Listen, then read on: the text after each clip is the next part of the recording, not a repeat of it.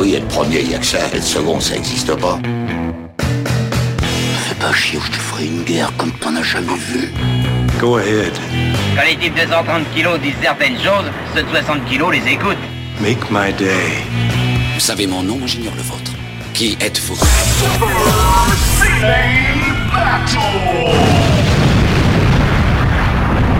Le second, c'est un con. Super Ciné Battle, c'est le podcast où nous établissons le classement ultime du cinéma. Nous prenons vos listes de films que vous nous adressez pour les classer du meilleur au pire afin d'obtenir la liste ultime. Et celui qui sourit en coin à l'autre bout de, l'appareil, n'est autre que Stéphane Boulet, alias Plugin Baby, qui rigole parce que parce qu'il parce qu'il est moqueur, il est taquin le Stéphane Boulet. Hello papa, comment ça va? Eh ben, bonsoir Daniel, bonsoir tout le monde. Et je ne pensais pas que ça allait s'entendre à l'autre bout du micro. J'ai été trahi. J'ai été trahi. Oui, euh, mais pourtant le traître, on sait bien que c'est Manuel Valls. Et voilà, exactement. On n'a pas reçu de liste hein, d'ailleurs, je crois, de Manuel Valls hein, pour cet épisode. qu'est-ce qui s'est passé? Qu'est-ce qui s'est passé? Bah, Il s'est passé, euh, il s'est passé les vacances déjà. Hein. Ouais. Euh, donc ça, c'était, ça c'était cool. On n'a pas la- été obligé de prendre le maquis chez toi non plus? Non, on n'a pas été obligé complètement de prendre le maquis. Euh, d'a- D'ailleurs, le- les, les, les- les élections sont plutôt bien passées. J'étais assez surpris par mes concitoyens, je le redoutais un peu, mais non, ils étaient sages. Donc tu vois, comme quoi, comme quoi les préjugés sur, sur les, gens range, des montagnes. range cette machette.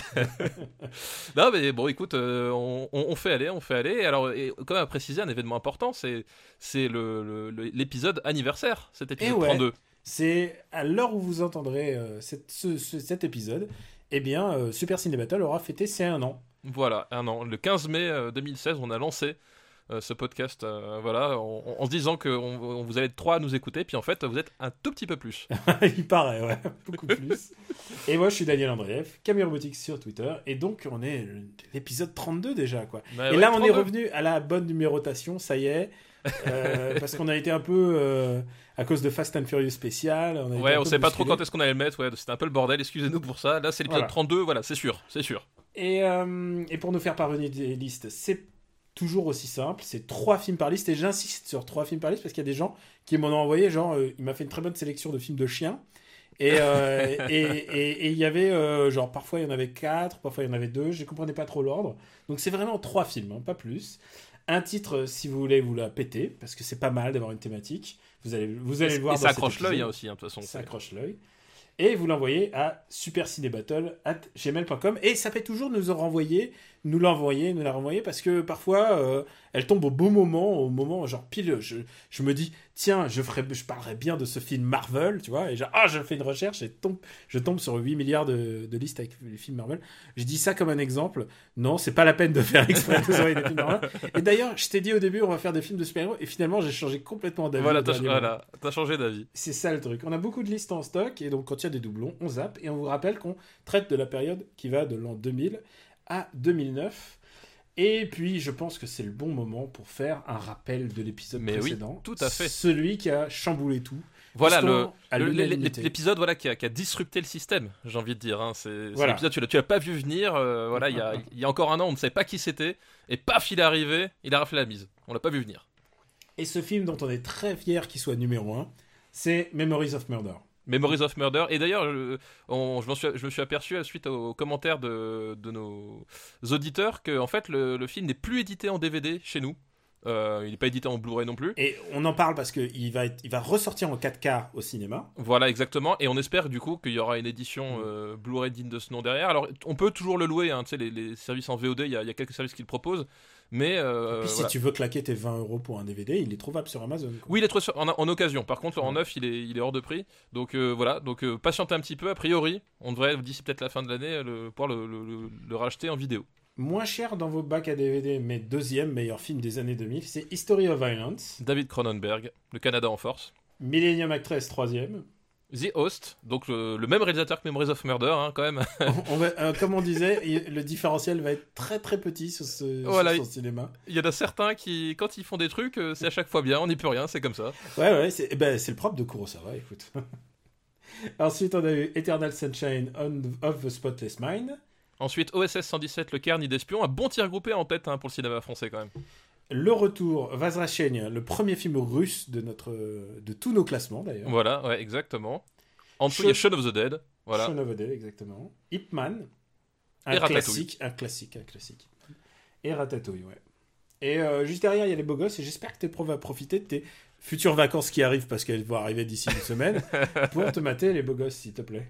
Bah écoute, euh, figure-toi qu'on m'a envoyé plein de messages hein, sur, euh, sur Twitter, euh, sur Facebook, par mail, à chaque fois, pour me signaler, ouais, il y a les beaux gosses qui passent ce soir à la télé, euh, ouais, j'ai mis le DVD en vente, tu peux, tu peux le choper, etc. Donc merci, merci. Euh, je- je- je- il est sur ma liste, vous inquiétez pas, je vais le voir dans très peu de temps. Euh, je pense que tu feras une bonne chose. Et maintenant, on va s'y mettre. C'est le début de Super Ciné Battle, C'est parti. épisode 22. Et la première liste qu'on va avoir s'appelle L'ouverture d'esprit française. Et elle nous est envoyée par Rémi. Bon, merci Rémi pour ta liste. Et juste un petit explicatif, dans les 319 films qui ont passé le million d'entrées sur ces 10 ans en France, seulement 6 ne sont pas des films français ou anglo-saxons. Ah oui. D'accord. Donc c'est intéressant. c'est les films voilà, qui sont pas français pas anglo-saxons qui ont cartonné quoi. C'est Qui ça ont, l'idée. qui ont dépassé le million d'exemplaires. D'accord. Euh, le million d'entrées, pardon. Le million d'entrées, ouais. Des, des formations de jeux vidéo. Et donc, le premier film de cette liste, donc le, le film étranger qui a le plus cartonné dans ces 10 dernières années en France, est Volver, Ah bah oui, de Pedro. de Pedro Almodovar, au, on va dire au top de sa forme. Donc oui, Volver, alors euh, c'est euh, euh, comment ça s'appelle euh, Penelope Cruz. Voilà, Penelope Cruz qui fait un retour aux sources dans, dans son village natal pour voir, je sais plus, c'est sa tante, je crois, ou ça, quelque chose comme ça. Et Euh, ouais, euh, sa tante. Et je crois que euh, il y, a un- il y a un décès dans la famille et je Voilà. crois que c'est ça qui le- qui l'oblige à rentrer. il y a un décès dans la famille et en même temps il y a un drame qui touche, qui la touche elle d'une autre façon, à savoir que sa fille est impliquée dans, dans une histoire de criminelle, Mhm. voilà. Et les, voilà, du coup, en fait, les, les- les deux aspects de, de- de sa vie vont se télescoper euh, à cette occasion. Et on peut le dire, c'est euh, c'est c'est un peu des, un des firmaments de, de, de sa carrière, quoi, parce qu'il a la, la bonne actrice au bon moment. Tout à fait, ouais, tout à fait. Il a vraiment Penelope Cruz au top de sa beauté. D'ailleurs, la, la caméra lui rend tellement hommage puisqu'elle la survole à ce moment-là. Et à ce moment-là, tu peux voir Penelope Cruz dans toute sa, comment dirais-je, toute sa 3D, si je puis m'exprimer ainsi. Toute Euh, sa magnificence. Ouais, mais euh, voilà, c'est ça le paradoxe de, de sa carrière, c'est que c'est un mec qui a vraiment, il a l'amour du cinéma et il a l'amour des actrices vraiment en tant que, en tant qu'entité. Et donc, quand il en est vraiment amoureux, ça se voit à l'écran. Et je pense que c'est ça qui se voit dans Volver. Il est complètement amoureux de Penelope Cruz, euh, c'est Carmen Maura et euh, Lola Duenas. Et, et il est complètement amoureux de cette famille et il y a un, un pic complètement indescriptible dans ce film, c'est quand tout d'un coup euh, euh, Cruz va se mettre à chanter quoi. Et là tout, à coup, fait, ouais. ça devient un film magnétique. C'est vraiment euh, un grand grand grand film. Oui, puis euh, tu retrouves aussi cette, euh, euh, bah, c'est, au-delà de Cruz, enfin ce- cet amour de, d'Almodovar pour les, les femmes sous toutes leurs formes, parce que tu as, toute une galerie de, de personnages féminins euh, de tous âges, de, de tout, de tout horizon, et voilà, tu as, cette espèce de, de passion pour De ces femmes. raison et de toute génération. De toute génération, voilà. Ça. Voilà, et justement, t'as- t'as- tu retrouves cette passion pour, pour ces femmes euh, qui, qui sont vivantes, en fait, enfin, vivantes au sens, euh, au sens, voilà, elles ont, elles ont leur énergie, elles ont leur, leur obsession, et elles sont toutes, euh, toutes euh, touchantes à leur façon. Enfin, vraiment, tu retrouves vraiment, ça, c'est un truc qui, a traversé le cinéma d'Aldovar et qui, là, justement, quand tu le mêles à, la, cette nostalgie du personnage de Penelope Cruz qui revient bah, sur, euh, sur son histoire, voilà, ça, ça donne une dimension qui, à laquelle tu ne peux pas rester insensible, à mon sens. Ouais, c'est un de mes c'est un de mes Almodovar tardifs préférés. Si on peut parler d'Almodovar tardif. Oui, d'Almodovar, oui, c'est-à-dire que les, les bah, Almodovar euh, à partir des années 2000 en gros, quoi. Euh, mais moi aussi, je crois que ça doit être dans, dans cette période-là, ça doit être un, un de ceux que je préfère. Alors où est-ce qu'on va le mettre? Euh, Vraiment, je, je ne saurais trop insister pour vous dire, vraiment, ça vaut vraiment le coup. Et d'ailleurs, je suis en train de regarder le nombre d'entrées. Ouais, c'est un film qui a fait... Ouais, il a fait plus de 2 millions d'entrées en France, quoi. Est-ce qu'il avait reçu une récompense celui-là ou pas? Parce que Non, non, non, non. Non, c'est pas. D'accord. Je- le problème de Almodovar, c'est qu'il a jamais eu la Palme d'Or. Et cette année, donc c'est intéressant qu'on en parle. Bah, il, il a- qu'à produire son film sur Netflix du coup, comme ça il est... Ah non, pas- pardon, excusez-moi. Non, c'est Ah, l'inverse. sens Voilà. mauvaise langue. Oh, pas du tout. Oh, alors là, Daniel, c'est pas du tout mon esprit. Et- Vraiment, et le- connais mal. Et le truc rigolo, c'est que bah voilà, il est, hum, il est président du jury alors qu'il a jamais eu la palme, alors que c'est quand même un mec qui aurait putain de mérité sa palme à un moment Ah ou un autre, bah oui oui c'est sûr que sûr que dans les grands cinéastes euh, qui n'ont pas eu euh, la reconnaissance en tout cas euh, on va dire, euh, académique qui méritait, Almodovar, ça se pose un peu là, effectivement. Quoi. Après, il y a la liste de ceux qui l'ont pas eu, elle est tout aussi impressionnante, on va dire. Alors où est-ce qu'on va mettre Volver? Un film que j'adore, vraiment, je trouve tellement beau. Et, et je trouve que le sens de Volver est assez intéressant, puisqu'en fait, elles se mentent, il y a toujours une histoire de mensonge, mais elles se mentent tous pour protéger une autre. En Oui, fait. oui, c'est intéressant. C'est pas, de la perfidie, enfin, y a, euh, comme dit, c'est, on, est, on est sur des motivations et sur des, des rapports qui sont vraiment pour le coup très humains. Et euh, finalement, enfin, tu, tu as ce côté, on, on- on ment par amour ou on, on protège ce, ce à quoi on tient. Et, euh, et c'est là que tu te rends compte, enfin, justement, tout ce qui est tisse, le- tout ce qui se tisse entre ces personnages, c'est vraiment Mm. ça, c'est vraiment cette relation de finalement euh, ce, ce à quoi on tient, c'est ce qui fait qu'on qu'on continue à, à faire ce qu'on ce qu'on est, quoi. Où l'on le met? Alors, Bolbert, où est-ce qu'on le le- met? On le met haut pour moi. hein. Euh, Vas-y, propose, propose. Propose, vas-y, je te, je te laisse et je te dirai si, si, si moi ça me va ou si je le mets plus haut, plus bas. euh. Moi, je le vois au-dessus de Shaun of the Dead. Ah, Et c'est pas mon Alvodomar préféré, si tu veux utiliser ça pour, euh, comme argument. D'accord, alors du coup, moi je le descendrai en dessous de Shaun of the Dead. Et tu mets où? J'aimerais bien marquer le coup avec Ip Man, tu vois. Marquer, Mettre juste en dessous d'Ip Man, le mettre top 10. D'accord, ok, c'est bon. Une place pas trop honteuse quand même. Ah non, top, 10 top 10 des années 2000. Évidemment, il va descendre un petit peu au bout. bah oui, je, pense que voilà, il y a d'autres films qui met. euh, voilà, Volver est dixième meilleur film des années 2000, en sachant que il est le 89e film de notre sélection. Eh oui, Enfin, de 89. votre sélection techniquement. Deuxième film qui a fait donc un carton de un carton en France, c'est Goodbye Lenin. Ah, donc cette fois-ci euh, du côté de l'Allemagne. Ouais. Euh, Goodbye Lenin, donc euh, ben c'est l'histoire en filigrane, enfin même pas en filigrane, c'est ça, c'est l'histoire de, de, de l'Allemagne qui se recompose après la chute du mur de Berlin, qui en fait est vue à travers le, le prisme d'une famille. En gros, c'est quoi? C'est la, la mère qui était tombée dans le coma, c'est ça, et qui Mère se tombée réveille? dans le coma, elle se réveille et en fait, elle elle Bah. sait pas que le régime est tombé. Voilà, et elle, c'était une fervente, euh, une fervente communiste. C'est une, ouais, une pure une pure jus quoi. une, une communiste pur jus, voilà, donc ça se passe à Berlin-Est, forcément, Mhm. hein, parce que sinon, du coup, ça n'a pas énormément de sens. Euh, du coup, voilà, et sa famille, en fait, pour éviter de, de lui faire un choc trop grand, euh, eh ben, euh, monte un bobard géant en lui faisant croire que le, le régime communiste est toujours en place. Euh, voilà, c'est ça le, le- le principe du. Et j'adore le pitch de ce film. Il est, il est surtout pour moi qui est qui vient d'une famille qui, euh, bah, qui a fui justement. ces- Oui, tout à fait, bah oui, c'est ce régime. Ça n'a que encore plus de saveur. Et en plus, j'en ai connu.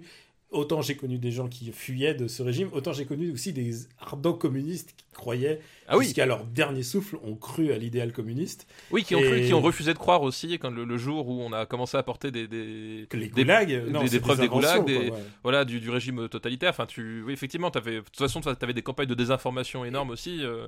Et les désamours qu'il y a pu avoir avec ça, euh, j'en ai eu dans ma famille. Vraiment, j'ai eu des guerres rangées dans ma famille entre les gens qui sont retournés en URSS à l'époque, euh, non pas stalinienne, mais juste après Staline, et, euh, et qui sont revenus en disant Oh là là, le mec, c'est pas le moment de revenir. Il y a un truc, il y a un truc de pourri dans le royaume. Ouais. et oui, oui, ils ont. euh, Genre, mon père a rencontré Solzhenitsyn à ce moment-là. Et, il bizarrement, il qu'il- était pas trop chaud, je crois. Hein, Bizarrement, il n'était pas chaud pour faire le retour, comme on dit. hein. Et euh, donc, Goodbye Lenin est une très très bonne comédie. Vraiment, Ouais. le pitch est génial.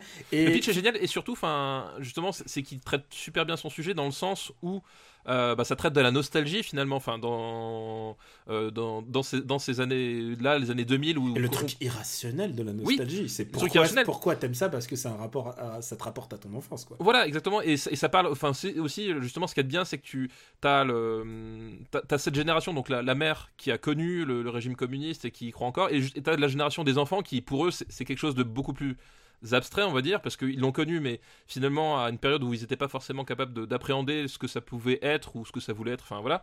Et du coup, tu as, vraiment ce rapport justement. euh, euh, ok, il y a des gens nostalgiques de l'URSS, t'en trouves encore aujourd'hui. Et euh, justement, ce film parle, parle de ça, c'est-à-dire que qu'est-ce que, à quoi ça nous confronte vraiment, et il le fait de façon, comment dire, ben, sans, euh, comment dire, euh, Drôle et tendre. c'est drôle et tendre, c'est pas pédant, c'est- pas un cours magistral déjà. Mhm. Euh, ça évite le piège du cours magistral, de la leçon de morale. C'est vraiment, c'est un film qui arrive à rester dans son credo comique parce que la situation est absurde. Enfin, je veux dire, les mecs, ils- à un moment donné, ils font voler une statue de de, de, de Lénine pour que la, la mère voit la statue de Lénine par la fenêtre. Enfin voilà, on est dans des trucs complètement absurdes et ils, ils ont conscience de l'absurdité du pitch et donc ils, ils restent, ils arrivent à rester dans, dans le créneau de, de, de, de la comédie et tout en restant intelligent mais sans être voilà sans jamais euh, y aller avec le, le gros burin etc enfin c'est un, exercice de style qui, qui, est, qui est assez, assez saisissant quoi J'adore ce, j'adore ce film. Et en plus, j'ai envie de dire que ce pitch est quand même fortement inspiré sur le Schtroumpfissime. Euh, non, sur le Cosmo Schtroumpf. le Cosmo Schtroumpf Il oui. est inspiré sur le Cosmo. Vraiment, euh, genre, c'est, c'est, doux et tendre et c'est débile et j'adore, j'adore ce film. ouais c'est vraiment très très bien puis moi j'aime bien j'aime beaucoup euh, Daniel, Bull Brühl. Euh, qui, qui est donc l'acteur principal qu'on reverra après bah, chez Tarantino euh, Ou ou, dans, ou dans Avengers 2. ou dans Avengers 2 globalement Daniel Brühl à chaque fois que tu as besoin d'un allemand c'est l'allemand de service quoi c'est Il jouait dans Rush, je crois qu'il jouait le rôle de Niki Loda. oui il joue le Nicolas Dan dans Rush et, euh, et il est très bon Qui est, Euh, dans- Rush est un très très bon film. Bah, c'est peut-être mon Ron Howard préféré. Alors, euh, faut. Euh, Ron Howard de cette époque-là, je dirais. Oui, parce que bon, Ron Howard, ouais, son cinéma, il s'est quand même bien bien détérioré. Mais effectivement, il était, il est très bon en Niki Loda dans, dans, dans Rush. Et ouais, non, voilà, exactement. Rush, est- Rush était vraiment une perle sous- sous-évaluée.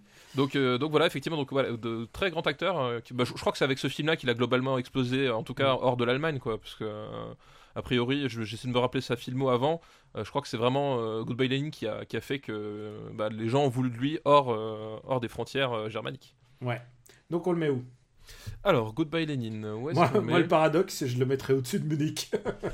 Euh, oh, tu peux le mettre au-dessus de Munich. Je peux, je peux comprendre. Enfin, voilà, je peux, c'est un truc que je peux comprendre, ouais, tout à fait. ouais. On manque de comédie allemande. Et puis, Ah, il y a fait de bonnes comédies allemandes à l'époque. gros succès dans ma famille. Goodbye Lenin, je peux t'assurer. Oh bah gros succès tout, tout court. Enfin, moi, effectivement, euh, on a beaucoup parlé à l'époque au moment où il était sorti. Et le dernier film de la liste de Rémi est un top shooter. Oh, carrément. Ouais, Carrément. Alors, toi- je- toi, Moi, j'annonce tout de suite la Ah, toi, tu couleur. balances. J'annonce tout de suite la couleur et je ne veux pas entendre le contraire. on s'est réconcilié la dernière fois là. Le voyage de Shiro. Donc Euh, gros bah, succès en France. Pourquoi est-ce qu'on on se réconcilierait pas autour du voyage de Chihiro alors, euh, qu- vois qu'attends-tu, qu'attends-tu, qu'attends-tu de, de, de moi, Tu attends que je dise du mal du voyage de Chihiro Ok, non, tu peux pas. Bah voilà, je peux pas dire du mal du voyage de Chihiro. De toute manière, même si tu fais le distinguo dans la carrière de, de Miyazaki, je pense que c'est le summum de sa, de- du dernier tiers de sa carrière. Ah, mais pour moi, même d'une manière générale, c'est, c'est parmi les meilleurs Miyazaki. euh, C'est mon Miyazaki préféré si on enlève euh, Cagliostro. Moi, c'est mon Miyazaki préféré si on enlève Totoro. Ouais, on va pas beaucoup discuter en fait. Du coup. Voilà, c'est ça. Il n'y a pas grand chose.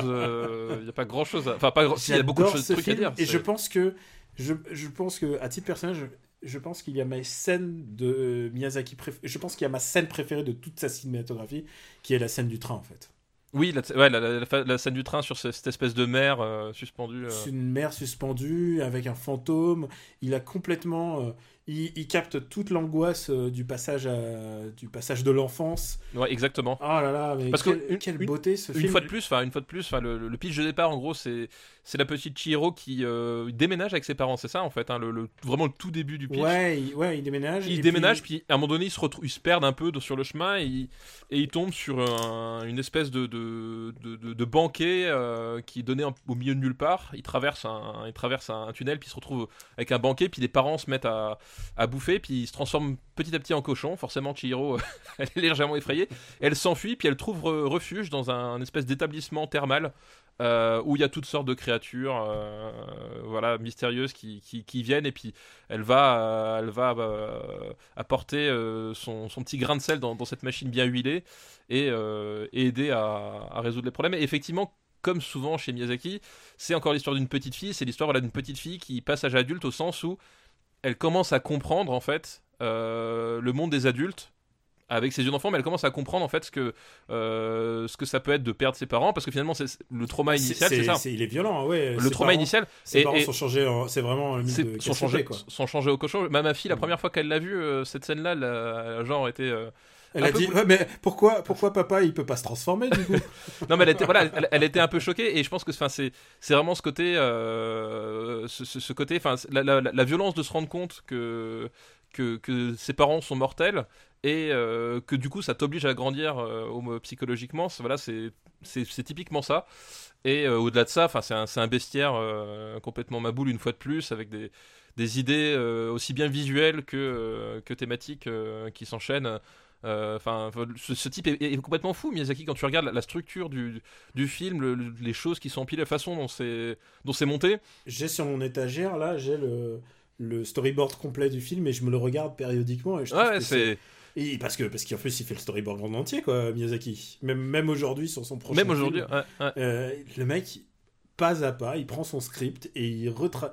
il pense toutes les scènes, il les a dans la tête et il Ouais. les retranscrit en storyboard. Euh, C'est foisonnant. ce- Enfin, c'est. On peut dire ce qu'on veut, mais putain, c'est un putain de génie, quoi. Oui, oui, Miyazaki, enfin, c'est, bah, de toute façon, il a, il a plus rien à prouver. Enfin, je veux dire, euh, et on a déjà dit plus grand bien de nombreuses fois, je, je crois, sous- derrière ce micro. Et ouais, et Chihiro, enfin, c'est, c'est, en plus, ce qui est génial en tant que spectateur, euh, même si tu connais, enfin, c'est un film qui est, qui, qui, qui est jamais là où, où tu, où tu l'attends, en, en fait. Oui, parce que les personnages que t'as l'impression qu'ils vont être des mauvais, Ben, en ils fait, sont pas non. du tout mauvais. Les Enfin, bons, a- ils sont. T'as, t'as parfois des trucs un peu, un peu bizarres. Euh, les trucs qui, les situations qui paraissent simples et anodines, finalement, elles prennent des tournures complètement, euh, complètement euh, ahurissantes. voilà. Enfin, on pense notamment le, le- le moment où elle, où elle soigne le. Mm. Le, comment s'appelle le, le, to- le- le- le fleuve Ouais. Euh, voilà enfin et, et en fait c'est, pas complètement gratuit parce que finalement c'est une implication dans le reste du récit enfin tout est imbriqué enfin il y a- il y, a un côté euh, il y a un côté voilà le film arrive à, à, à jamais être là où tu le sens et en même temps rester toujours cohérent enfin vraiment tu c'est, une très très belle maîtrise euh, du récit de, de tout Ah, et, puis, l'animation. et puis, surtout, ce qui est incroyable, c'est que euh, là, il a déjà 60 ans, je pense, parce que pour. il sort de Mononoke Hime, qui est quand même un, un succès, un succès extraordinaire. oui puis puis euh, Mononoke Hime c'est Il a mis toute son énergie toute son énergie et- et, c'est- le film qui, qui a fait euh, euh, sortir l'animation japonaise aux yeux en tout cas du- d'une certaine Mhm. élite euh, sortir l'animation japonaise euh, de vers le grand cinéma enfin c'est à partir de, de, de, de Mono- Mononoke Hime que tu as commencé à trouver des, des, des, des, des- articles des reprises sérieuses sur l'anim- cinéma d'animation enfin voilà c'est Oui, parce que le, faut, Le mec, faut- il- il s'était fait un truc, c'est que les sorties, les sorties ciné de, de Totoro et tout ça, elles ont été très tardives. Oui, et puis beaucoup, surtout, ouais. elles étaient regardées avec dédain. Exactement, c'est ça. Et Ouais. donc, euh, c'est le, c'est le mec qui. euh, Enfin, on avait parlé de l'étape Akira à l'époque. Mais Akira, t'avais avais ce, côté, euh, t'avais ce côté manga. Donc, du coup, t'avais toujours le, le regard. euh, Attends, mais- je- tu sais, je l'ai pas dit à l'époque, mais parce qu'on a parlé d'Akira déjà années- quand on a fait les années 80. Mais je me souviens de la critique de Télépoche d'Akira qui lui mettait une étoile. Et j'étais scandalisé, tu vois. J'ai 12 Bah oui, bien sûr, sais. Et j'étais scandalisé. Et et il y avait la vignette qui disait Kameda, Kameda avec un M, Kameda ne, est en désaccord et veut se battre avec son mari Tetsuo. Et là, j'étais horrifié par la comment, tu, comment tu peux, à ce point, ne pas comprendre un film? Comment tu peux donner une note à quelque chose, à, à ça, quoi? Et comment tu peux donner ça? Oh là là. Donc il y avait eu, ouais, il y avait eu deux étapes. Il y avait eu Akira, mais t'avais effectivement t'as ce côté euh, manga complètement excessif qui, qui faisait qu'on continuait de regarder euh, le, le, le- Puis il y a le club Dorothée qui a pas aidé vraiment. Voilà, le club Dorothée. Enfin, c'est pareil. Enfin, c'est pareil. Le, nombre de gens qui ont attendu que Paul Verhoeven euh, fasse des, des films euh, moins violents graphiquement pour finalement s'intéresser à son cinéma et dire ah en fait ce type il est intelligent. Enfin, c'est le même genre de processus. Ouais, Et là- on a vu ce, le, oui, tu as raison hein, pour McTiernan aussi. Voilà, c'est à chaque fois la même histoire. Et là, du coup, Miyazaki avec Mononoke Hime, c'était le type qui avait donné, ses- enfin, c'était l'auteur, voilà, l'auteur de, de, de, de films d'animation japonaise. Même, je pense qu'on disait l'auteur de manga, je pense à, à Mhm. l'époque. hein. Euh, c'était Miyazaki. Et du coup, euh, Chihiro, il débarque au moment où euh, ben, il, a, il a le pic d'attention maximum et du public. Et de la critique et des instances. Enfin, voilà, c'était, c'était le et en plus le film est fabuleux. Enfin, genre genre, c'était le, le, le, le film qui parfait à l'instant parfait quoi. Ouais, je, je trouve encore, euh, bah, euh, voilà, c'est mon Miyazaki, c'est presque mon Miyazaki préféré. Je pense, et ouais, c'est son, son chef-d'œuvre, quoi, vraiment. Ah bah c'est si tu devais euh, si tu devais euh, même si je préfère Totoro effectivement celui qui résume le mieux euh, tout ce qu'est le cinéma de Miyazaki effectivement il faut voir Chihiro. Je le mets. Où est-ce que tu le mets? Vas-y, lance-toi. Moi je le mettrais je le mettrais au-dessus moi je le mettrais même personnellement je le mettrais au-dessus de The Host. Je le mets au-dessus de Viost aussi. ouais. Bah voilà. Et c'est dire le bien qu'on pense de ce film, parce que putain, Viost, c'est donc le voyage de Chihiro est désormais le quatrième meilleur film des années 2000. 2000. Ce qui est vraiment une bonne place. Je Ah pense ouais, ouais. bougera pas beaucoup, beaucoup là, visiblement. C'est une place très méritée. On remercie Rémi pour sa liste. Et, et alors, je tenais à dire quelque Ouais. chose. On critique beaucoup nos, nos concitoyens français euh, avec leur cinéma français, etc. Mais en tout cas, quand ils vont voir des films autre chose qu'américains et français, finalement, ils ont plutôt bon goût. Tu vois Ouais, bien sûr. Bon, serait- après, il y a encore plein d'autres films. De Oui, encore plein, mais Mais en tout cas, avec cette liste, voilà, on se dit que finalement, quand ils vont voir des films qui sont un peu différents de ce qu'ils vont voir d'habitude, ça vaut quand même le coup. Ah tiens, et il m'a donné euh, justement, euh, il m'a donné justement la liste des trois autres. Mais alors, euh, m'envoyez pas la liste des trois autres, s'il vous plaît. Le quatrième et un autre euh, Almodovar, c'est Parle avec elle. Ouais, parle avec. Ah oui. le oui, cinquième, c'est Das Leben der, der anderen, qui veut dire la vie des autres. La vie des autres. Ah oui. Et euh, sixième, Eh oui. c'est Dancer in the Dark. Donc voilà, ils voient, ils voient quand même pas trop de la merde, ça va les Français. Ouais, voilà. Mine de rien. pas- hein. ouais. On, on parle beaucoup des, des comédies françaises, les, les, les- les tuches qui font des cartons box-office, mais c'est important de rappeler qu'ils voient quand même ces films-là aussi en masse. Voilà. Bon, attends, attends, attends, attends, on va y arriver. oh putain, On remercie, Rémi, peur. on remercie Rémi pour sa liste. Merci, très bonne liste, très très bonne liste, très bon film. Et on va prendre une liste qui, une liste qui nous est envoyée par De Rulio. Merci de Rulio. Et euh, c'est une liste qui illustre un peu beaucoup de listes qu'on a eues, c'est-à-dire les suites qu'on n'aurait pas dû faire. Ah putain, Et le truc, c'est que, évidemment, je, je vois très bien euh, où, où vous voulez en venir? où vous voulez en venir, et on en a eu beaucoup. On en a eu beaucoup, et je, je me suis dit, on va prendre celle-là. On va prendre celle-là. C'est une liste qui s'intitule On les veut et on regrette de les avoir. Oui, bah quelque part c'est ça. hein. C'est, euh, c'était, la destinée des illusions. hein. Nous, enfants des années 80 et 90.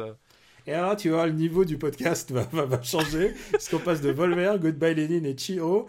On va parler de Les Bronzés 3, Amis pour la vie. Oh putain de merde Ah la vache Ah ouais, et ça c'est tape pas, et c'est fort. pas, et c'est pas la, mais c'est pas la pire des, des pires listes. hein. Oh putain Voilà. Donc voilà, ça va- Donc, sois, sois heureux. Euh, Les, bronzés 3, donc c'est euh, la suite, c'est la suite que tout le monde voulait et quand ils l'ont eu, ils ont fait ah Ah. putain merde. Ouais, c'est voilà, c'est bah, c'est Patrice Lecomte encore avec la, la bande du Splendide euh, toujours, euh, qui se retrouve, je sais plus, c'est Sur une, sur, sur une un île, truc c'est de ça vacances, ouais, Un sur un truc- côte d'I- non, non attends parce que le, le- le premier c'était en, c'était en Côte d'Ivoire ou quelque chose comme ça. Là je sais, je sais plus si c'est les Bahamas, je sais même non plus mais ce c'est un c'est. resort de luxe en fait. C'est un resort de luxe à la con. je- Ouais. alors, je sais- euh, voilà, excusez-nous, les détails nous échappent quelque Ah peu. oui oui, alors sur le, le scénario. le lore de Bronzé 3 mais un peu étranger. en fait. C'est un peu le, c'est un peu le, le- le Dark Soul de la comédie française. oui, alors tu tu, tu, tu crois pas si bien dire. hein. Et pourtant, ça a quand même cartonné. Ah mais eu c'était un carton euh, monumental. Je, je sais plus combien 10 c'était. millions, C'est ça, je vais dire c'était 8 ou 9, mais c'est carrément 10 millions. Ouais, mais ramené au budget, c'est pas énorme. Mais c'est en plus, euh, enfin, c'était genre le film, tu pouvais littéralement pas y échapper. T'avais, Ouais. euh, des affiches partout, t'avais des, des, des les, les, les mecs du Splendide faisaient des tours de toutes les émissions en instantané. Enfin, les- on, a- Ouais. on aurait dit, on aurait dit Florent Philippot euh, pour le cinéma, quoi. C'était vraiment Ouais. ça, quoi. Euh, putain, je peux pas le mettre en titre d'épisode, mais c'est super. voilà, ils, ils étaient, ils, étaient, ils étaient partout en même temps. Sur, tu pouvais pas y échapper. T'étais obligé Oui, d'avoir parce entendu de parce ce film. qu'avec avec tous les acteurs, ils se sont démultipliés. Et oui, ils se sont démultipliés. Ils étaient, ils ont fait dû faire le tour, le tour de toutes les Fnac et tous les Auchan de, de France. Enfin, voilà. Non, C'est, ils- non, mais attends, quand ils étaient pas sur Arthur, ils étaient sur la 2 en même temps. ouais, c'est, Euh, et, et, Et- et puisqu'il y avait Michel Blanc, et ils sont presque tous dedans, Michel Blanc, Chazelle, Clavier, L'Ermite, euh, Balasco. Euh, Junio qui a ramené son fils parce qu'il s'est dit, il s'est dit mon fils et je suis pas obligé d'être le seul. Et le problème, C'est un peu le Fast and Furious qu'on mérite, hein, j'ai envie de dire quelque part. putain très bien. Et le, alors c'est un film, j'ai regardé qui a euh, budget 35 millions, Oh putain. Et tu- eh, 35 eh, millions. alors ça, ça, on peut quand même le reconnaître, c'est que ça coûtait 35 millions de- d'euros. et honnêtement, à l'écran, tu le vois pas. ah oui, alors ça Hein c'est sûr qu'il Ah ça, il a arnaqué tout le monde. hein. c'est très humble, on va dire. Point de vue production design, c'est vraiment. euh, tu vois pas où sont passés 35 millions, tu vois. Ça pas le côté clinquant. Et le truc, et le truc assez ri- rigolo, j'ai envie de dire rigolo, c'est que en fait c'est- c'est l'équipe qui aurait dû faire Astérix 3 et on leur a interdit de faire Astérix 3 puisque Derzo a dit non après le 2 euh, le 2 euh, c'est pas de mon type d'humour euh, donc le 3 le Splendide vous allez vous Ouais, vous allez vous faire voir ailleurs. vous faire voir ailleurs. Donc du coup euh, du coup bah ils, ils ont ils ont fait leur propre réunion du, du Splendide et ça se voit qu'ils cachetonnent quoi. Ah ouais, c'est sont- honteux, c'est honteux, il y a pas une blague, il y a pas une C'est- blague. enfin, une- C'est- C'est c'est- c'est pas écrit, c'est pas joué, c'est. C'est pas réalisé parce que Patrice Lecomte, euh, ça a jamais été euh, John McTiernan. hein, euh. Ah, il, il y a quand même des ambitions de, de réalisateur. Après, mais il a- il y a oui, mais, Voilà. mais là, il a, enfin, là, il est, il est en pilote automatique. Il n'en a rien à battre. Enfin, c'est, c'est, en plus, ça fait partie de ces films, ces comédies françaises, j'ai jamais trop compris. C'est que je pense que les, les monteurs, quand ils reçoivent le, le film, ils doivent voir que c'est pas drôle, c'est-à-dire qu'ils écoutent les blagues, ils voient que ça marche pas, et du coup, le, le film est à un rythme vachement haché, je trouve. Tu sais, t'as un côté Oui, euh, très agressif, quoi. Je pense que les monteurs, ils ont essayé de faire le- leur possible. Voilà, en exactement. plus, et euh, tu, tu, tu, tu sens que le, le monteur, il a, il, a, il a- sué sang et eau pour essayer de donner du rythme à ce. C'était Jean-Marie. Poiret, quoi. Et, euh, et c'est une, une catastrophe. Enfin, vraiment, c'est le seul truc dont je me rappelle, c'est la première fois que tu vois Michel Blanc avec ce- son corps bodybuildé, parce que voilà, c'est la blague par rapport à, au, au premier bronzé où c'était le gringalet et tout. Euh, c'est tout. Enfin, je, je, je- je n'ai aucun souvenir d'aucune blague. Alors de moi rien. je, peux te dire, moi, je peux te dire des souvenirs. Souviens-toi, il y a une histoire de griffe. Putain, une histoire de. Ouais, tu sais, en fait, il y, a une espèce, il y a une espèce de griffe et ils se font tous griffer pendant la nuit. et Il y a tout un truc. Mais qui Ah, Qu'est-ce oui, qui se passe? ah Il y a un oui, animal sauvage. En fait, c'est juste quelqu'un qui porte un gant griffe et qui griffe les gens. Oui, oui. C'est inintéressant. Il y a un plot qui implique le fait que le fils de, de Gérard Jugnot, il fait son coming out et lui il fait et il est pris de, Ouais, ouais, de- de spasme, et ouais. genre il, il s'étouffe. Voilà, voilà. Voilà, voilà, voilà. Et, et- C'est- et le pire, c'est qu'en ayant dit ça, honnêtement, je trouve que je pense que c'est pas la pire comédie des années 2000. hein. non, euh, alors, alors Je- ça dépend, ça dépend parce que nous on est allé le voir en plus entre potes, tu vois, on s'est dit ah là là, on va bien se marrer. Non, on s'est pas, on s'est pas dit ça, mais on dit Moi On non j'ai pas de potes, potes. donc. euh, on va dire, entre potes et, et je peux dire il y avait Pouillot et, et on se regardait mais euh, le vide le vide dans nos yeux. C'est le, le regard qui lance au secours. et on, on l'a eu quelques fois dans nos vies ouais, le, le vide Le, regard qui, qui dit Dis-moi que t'es en train de voir la même chose que moi. et là on était en train de se dire mais qu'est-ce qui se passe? Qu'est-ce qu'on est en train de regarder? C'était nul à Yash. Je te Ah, propose de pas de pas s'éterniser trop là-dessus. non, non, non, non, ouais. Le problème de ce film, c'est qu'il est nul à chier, mais en plus, il y a ce côté cachetonnage, quoi. Ah oui, oui, non, mais c'est, c'est, euh, ça a coûté une blinde. Les mecs, ils sont là pour toucher leur gros chèque. euh, c'est là pour faire de l'argent. Enfin, Ils, genre, ont, c'est- embar- c'est- ils ont embarqué, ils ont embarqué euh, Ornella Muti là-dedans. Ils ont embarqué Caterina Morino là-dedans, toutes ces belles, toutes ces belles actrices qui. Ah, voilà. Là là, c'est qui pour possible. beaucoup de Français n'auront fait que ce rôle. Rends-toi compte de ça. Ouais, c'est vrai. Bon bah écoute, euh, où est-ce qu'on va le mettre? Euh, alors, à mon avis, on va le mettre sous Memories of Murder déjà. on va commencer par là. Hein Euh, Tu vois, moi, je- tu sais, dès que je pose me- mon regard vers le bas, je- en général, c'est In the Air, Hancock, tu vois. Déjà. Eh ben écoute, moi je préfère, euh, je préfère voir Daredevil déjà. Pour moi, c'est sûr et certain. je préfère voir Daredevil. Je préfère voir Samouraï. Écoute, je vais pas me battre, je m'en fous. Euh, Vraiment. Je, je pense que l'acting de Roth est plus intéressant, de Tim Roth est plus intéressant dans Planète des singes. La, le- la, la- la planète des singes est plus drôle que les Bronzés 3. hein. Alors, Vraiment. ouais, ouais, ouais, J'insiste là-dessus. je pense aussi. Maintenant, le truc, et, je pense que j'y prendrai plus de plaisir de regarder La Planète des singes de Oui. Tim Burton. Je pense aussi, ouais. Euh, la question est est-ce que Agathe Cléry, avec son espèce de racisme sous-jacent, est plus, est plus mauvais que. euh, Alors, Je, je pense que d'un point de vue purement cinématographique, Agathe Cléry est moins une catastrophe. Le problème, c'est que, euh, comme tu l'as, comme tu as dit, le, le Agathe Cléry est un film qui, qui, ign- qui ignore sa propre puanteur et ça en fait un film qui, à mon sens, est plus détestable que les Bronzés 3. euh, D'accord. Bon, alors, mettons qu'il est plus détestable. Ça veut dire que tu mets les bons étroits au-dessus d'Agathe Cléry, Ouais, voilà. mais sous La Planète des singes. Mais sous la planète des singes. Ça veut dire que Cinéman et Astérix aux Jeux Olympiques restent au-dessous. Eh, putain, le- ce, ce- ce- ce- peloton de, de queue là, c'est. Oh putain, ça fait mal pour le cinéma français, la vache. Ah ouais, en plus, c'est le- c'est c'est le- c'est que du cinéma français, quoi. Putain, c'est- dur après de dire que le cinéma français, il y a des bons trucs. Hein. C'est vraiment dur après. Ah bah alors, c'est pas, c'est pas dans cette liste. Deuxième film de la liste de Derolio est Battle Royale 2, Requiem. Oh putain Battle Royale 2, donc Alors- le, le- le dernier film entre guillemets de Kinji Fukasaku. Ouais, euh, Il l'a fini Non, il a pas fini. En fait, euh, bah, ça se voit d'ailleurs. Enfin, euh, il, a, il a commencé le tournage. Par contre, ça, les, les images de, parce que moi je me suis tapé le making of, je me suis tapé tous les tous les trucs à l'époque. Ouais. Euh, il a commencé le tournage. C'est son fils qui l'a fini. Oui, voilà, c'est son fils. Goro, non pas Goro, non ça c'est Kenta, Miyazaki. Kenta. Voilà. Kata. Ken, Ken, Kenta. Kenta, oui. Et euh, donc, il a, il a commencé, il a, dû faire peut-être la première semaine ou les dix premiers jours de tournage, et puis après, il était trop malade, il a, il a laissé tomber, et son fils a terminé le film, puis après, entre-temps, euh, Fukasaku est, euh, est mort. Voilà. Donc, le pitch, le pitch, donc euh, pour ceux qui connaissent pas Battle Royale, c'est euh, le pitch est un peu différent, c'est-à-dire que cette fois-ci, les héros du premier Battle Royale sont, euh, se sont, sont devenus des terroristes. Hein, c'est un film, on va, je vais, le redire souvent, mais c'est un film qui est sorti après le 11 septembre 2001 et ça se voit, c'est-à-dire que la première image du film, c'est une un centre-ville de, de mégalopole occidentale qui part ou occidentale ou japonaise, je, je sais plus exactement, mais un centre-ville, voilà, avec les, grandes tours, la, banlieue, enfin voilà, le, setup classique qui, euh, bah, qui explose et les tours qui, des tours qui s'écroulent. Et donc on, apprend que les, terroristes derrière cette attaque sont euh, les héros du premier Battle Royale qui vivent reclus, euh, parce que voilà ils, ont été chassés par les, autorités japonaises. Et on envoie cette fois-ci une classe et ben le, le deal cette fois-ci c'est soit vous mourrez soit vous exterminez les terroristes pour nous. Voilà donc c'est des, élèves de je sais plus ils sont en première seconde terminale je sais plus exactement mais, Mais euh, elles voilà. sont kawaii et ils sont beaux gosses. Voilà, elles sont kawaii, ils sont beaux gosses. Et euh, dedans, il y, a la- il y a la fille de, de- du personnage de Kitano qui s'est inscrite volontairement au Battle Royale parce qu'elle voulait comprendre son père, euh, ce qui lui était arrivé, tout ça. Enfin bref.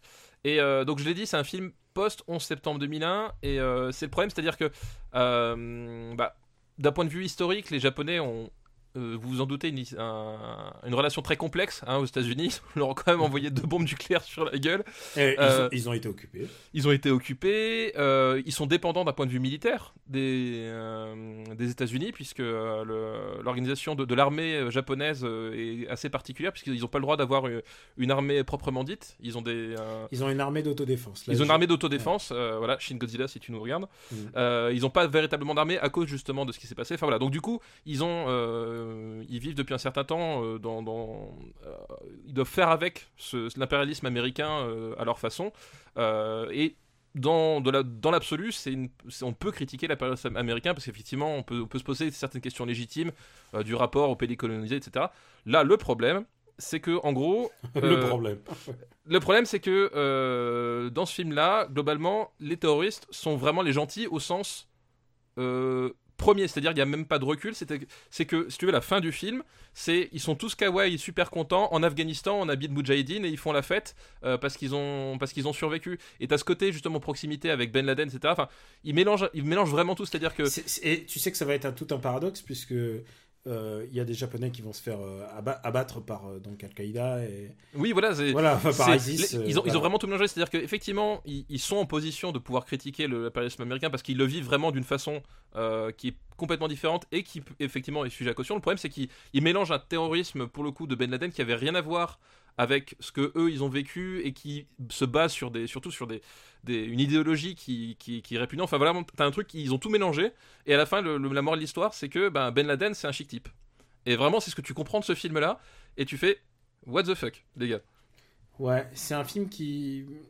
Tu sais ce que ça me rappelle? Ça me rappelle ces mecs qui font des des, des trucs de jeux de rôle euh, grandeur Oui, nature, mais, mais, oui ça. euh, jeux de rôle grandeur nature, mais militaire, et en mettant des croix gammées en disant bah c'est juste un symbole, tu vois. Oui, c'est oui, ça, c'est juste un décor. Voilà. Et voilà, alors je veux dire, tu peux, penser, tu peux penser ce que tu veux des symboles, mais si tu ne comprends pas le symbole, que tu ne connais pas son histoire, c'est le problème, c'est que c'est un film d'un culte en fait. Ouais, c'est un film d'un culte.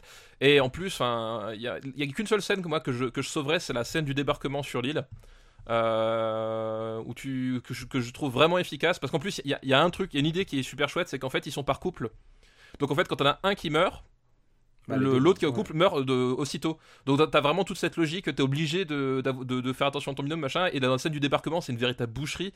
La scène est vraiment super bien. Puis après, le film, déjà, tu sens le, le passage de, au niveau de la mise en scène, etc. Enfin, c'est vraiment filmé comme un comme un soap euh, bas de gamme. Enfin, il y a des y a- y, a des plans qui, qui veulent rien dire. Puis t'as des rebondissements. Enfin, le, le prof. Je, on passe de Kitano à je sais plus comment il s'appelle le- le- l'acteur qui joue le prof, mais c'est un c'est un acteur de, qui, qui est habitué au, au nanar japonais et le mec il en fait des tonnes des tonnes Alors des tonnes ouais, c'est ça c'est le c'est genre- c'est l'acting japonais quand c'est pas ah mais là maîtrisé. c'est Et là en c'est- pas maîtrisé. c'est pas maîtrisé puis tout le début du film c'est la, la repompe de, de, de, de la présentation du, du premier qui, est une- qui était une, une scène géniale là ils, ils refont la même vraiment plan pour plan sauf avec euh, ce type qui, qui joue euh, qui je fait- crois, enfin je crois vraiment, vraiment, euh, Fu- Fukasaku, il avait pas eu le temps de, il a rien tourné. Hein, Non, non, je, non, je- je crois, a priori, il était, il était, il était là sur, les, sur la première semaine ou les dix premiers jours de tournage. Ouais, ouais. Après, on n'a jamais vraiment su s'il avait eu le temps de tourner ou, euh, ou même dans quelle mesure, en fait, son, Non, non, il sa vision avait il été. paraît euh, qu'il- il paraît que vraiment c'était foudroyant. Euh, ça- dans quelle mesure sa vision finalement a été respectée ou pas. Enfin voilà, c'est. Où est-ce qu'on Mais- met ce pauvre film Ouais. Mais quelle fin de. Voilà, c'est c'est dommage de... que ce soit le dernier film de Fukasaku en- enfin, revendiqué en tant que tel, même si finalement il n'y a pas fait grand chose. C'est une catastrophe quoi. Où est-ce qu'on le met? Euh, pff, pff, pff, pff, je préfère Garden State. Euh, Non, non, je préfère. euh. Euh, je, je vois plus Garden State, il est où? Il est en dessous de The Wicker Man. Putain, c'est bien fait tacler lui aussi, j'ai pas fait gaffe.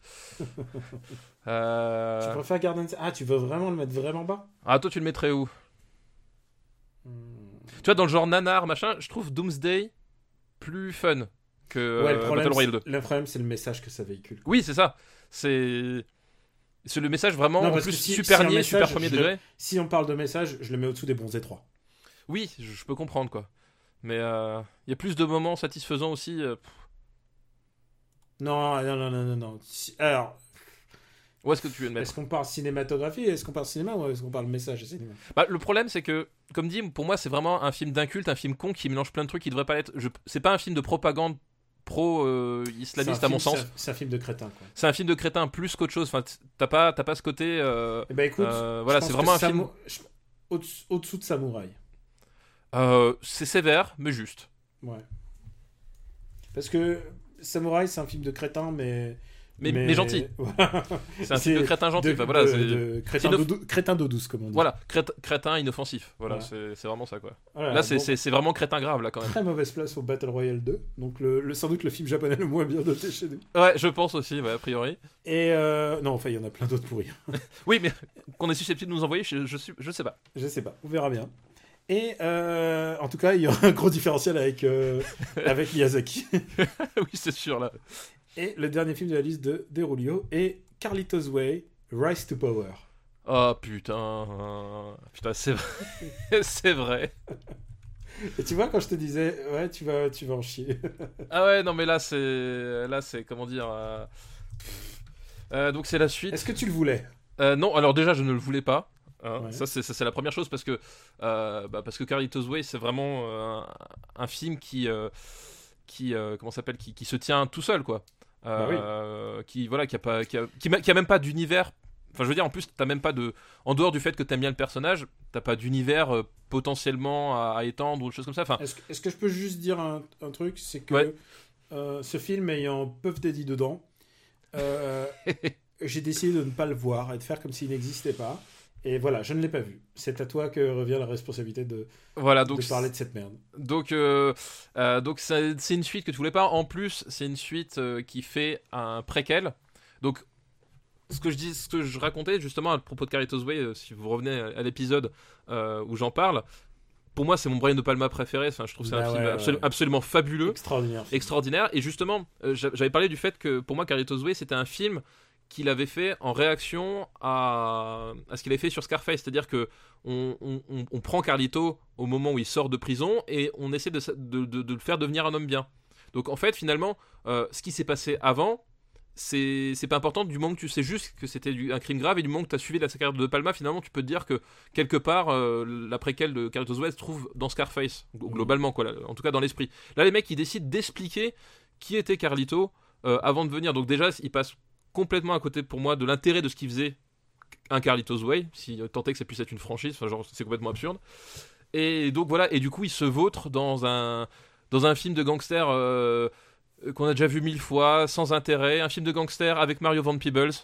Euh, Enfin voilà, c'est- ça autant dire que ça n'a pas un quart du dixième du du millième de de la classe de la maestria de de, de, de Palma. Enfin voilà, c'est c'est vraiment le, le film euh, ah, qui, qui, qui sert à rien, euh, vraiment qui sert à rien et puis qui c'est un. Enfin, je crois que d'ailleurs ça a été un direct ou DVD, il me semble. hein. Il- je crois pas qu'il ait eu le droit à, à sortir au, au cinéma. Ah, je pense qu'il il est sorti Euh, au cinéma. Je, aux Je États-Unis, sais pas, je, moins. je, je suis pas sûr peut-être. Je me sou- enfin, moi je me souviens pas que ça avait marqué en tout cas le fait qu'il est sorti au cinéma, mais Ah non, une sortie limitée. Voilà. oui c'est ça.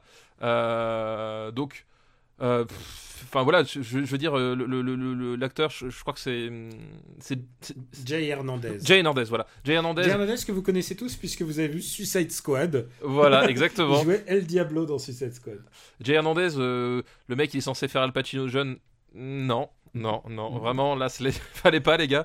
Ouais, mais Mario, Mario Von Peebles, qui est. non, mais voilà. Et vraiment, c'est c'est un film qui, qui n'a aucun intérêt. Enfin, c'est même même en tant que film de gangster. Enfin, je veux dire. Prometheus, c'est plus intéressant que, que ça. Ah oui, bien sûr. Ah non, mais en plus, enfin, alors pour le coup, le jour où on parlera un jour de Prometheus, je, je vais en dire du mal jusqu'à n'en plus finir. Mais évidemment que Prometheus a dix fois plus d'intérêt que ce truc. Enfin, vraiment là, c'est c'est les films que tu que, que as envie d'attacher avec une brique euh, et de le jeter au fond d'une rivière. Quoi. Bon, où est-ce que tu le mets? Vas-y, hein.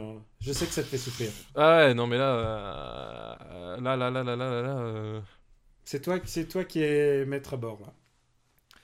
Euh, moi, je le mettrais. Ben, je le mettrais. Euh, écoute, en dessous de Samouraï, tout ça, c'est pas des mauvaises places. Au-dessous, euh, au-dessous de. Au-dessous de Samouraï, je suis en train de réfléchir. Putain, tu l'aimes vraiment pas. Mais je trouve qu'il y a plus de moments de cinéma intéressants dans Battle, dans Battle Royale. Même, je mettrais au-dessus des Bronzés 3.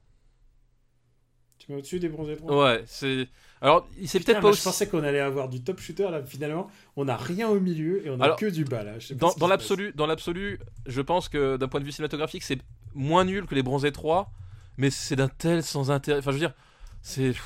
Oui, parce qu'il faut voir oh. aussi de l'insulte que ça fait euh, à l'origine. Ah, vraiment, c'est. c'est... Enfin, voilà, c'est même pas. Parce que il y a eu des préquels qu'on voulait pas et qui finalement sont un peu sans intérêt, mais qui sont pas si mal que ça. Un jour, peut-être qu'on en parlera. Avant qu'on continue, mais là, non. Je, veux juste dire on a, on a eu Samurai, Battle Royale 2, Planète des Singes, Carlitos Way 2, Les Bronzés 3, et ensuite Agathe Léry, Cinéma, Astérix. Voilà, voilà c'est notre, notre bottom, euh, bottom tier, quoi. Alors, est-ce que, est que je t'assomme encore avec un truc un peu pourri ou... Oh bah, écoute, j'ai envie dire, c'est toi qui as les clés de la maison. Hein, euh, je veux dire, tu fais ce que tu veux. Voilà, moi je subis. On remercie d'abord Déroulieu pour sa liste. Oui, merci pour ta liste, elle, se fait beaucoup de bien. Et on va passer à une liste qui nous est envoyée par Corentin Lebras. Merci Corentin. Et c'est une liste qui s'appelle Dépris. Dépris, alors en deux mots ah, Alors il y a beaucoup de gens qui nous ont envoyé des listes thématiques sur Johnny Depp. D'accord. Et, euh, et, voilà. Et donc, c'est des listes avec des films de Johnny Depp. Je m'excuse d'avance ah, pour tous, ceux, tous ceux, qui nous ont envoyé des, du Johnny Depp. Je pense qu'il doit avoir des listes un peu similaires si je regarde. Euh, on commence par Sweeney Todd. Ah putain, euh, sérieux Oh là là ah, c'est pas possible quoi. Sweeney Todd, donc le, euh, le barbier de. C'est quoi C'est Flynn Street, c'est ça? Donc le adaptation en comédie musicale par, par Tim Burton. Tim Burton qui, qui, fait, qui fait de la parodie de Tim Burton. Enfin, vraiment dans tout ce qu'elle a de plus tout ce qu'on pouvait imaginer de plus outrancier. Euh, ça ressemble à une fanfic de, euh, de Tim Burton euh, avec Johnny Depp. Enfin, je sais même pas par où commencer. C'est. moi je vais dire, moi je sais par où commencer. À un moment, Tim Burton, il été dans une interview. Alors, ça m'ennuie de. J'aime pas, j'aime pas dire du mal d'autres journalistes, de confrères, mais il était, il était sur Canal et les interviews de Canal sur cinéma, elles sont menées par une, une nana qui est ma foi absolument charmante, mais je sais, je sais plus comment elle s'appelle. Euh, je sais plus, sais, ils ont une émission euh, oui, de oui, cinéma. Oui, oui, Elle est absolument charmante, mais alors les interviews, elle sait pas faire. Oui, et que ça soit en français, en anglais, elle est vraiment nulle. Elle est vraiment pas. Genre, faut pas faire d'interview, faut juste faire de la présentation. Et, et donc, elle, lui fait une interview où elle lui montre des cartes à jouer, où, Tim Burton les, les, ben, il prend les cartes à jouer, il voit un film et il dit ce qu'il a dans la tête. Ouais. Même ça, elle arrive, arrive à le foirer. Quoi. et, et, là, il prend la carte de Sweeney Todd. Et là, il monte la carte et il fait Ah, Sweeney Todd, si vous voulez me comprendre, si vous voulez être dans ma psyché, eh ben, c'est ce film qui est le plus proche, c'est ce film qui me ressemble le plus. Eh ben, il est bien niqué de la tête. Si vous voulez me comprendre, eh ben, regardez Sweeney Todd. Et, à ce moment-là, j'ai fait.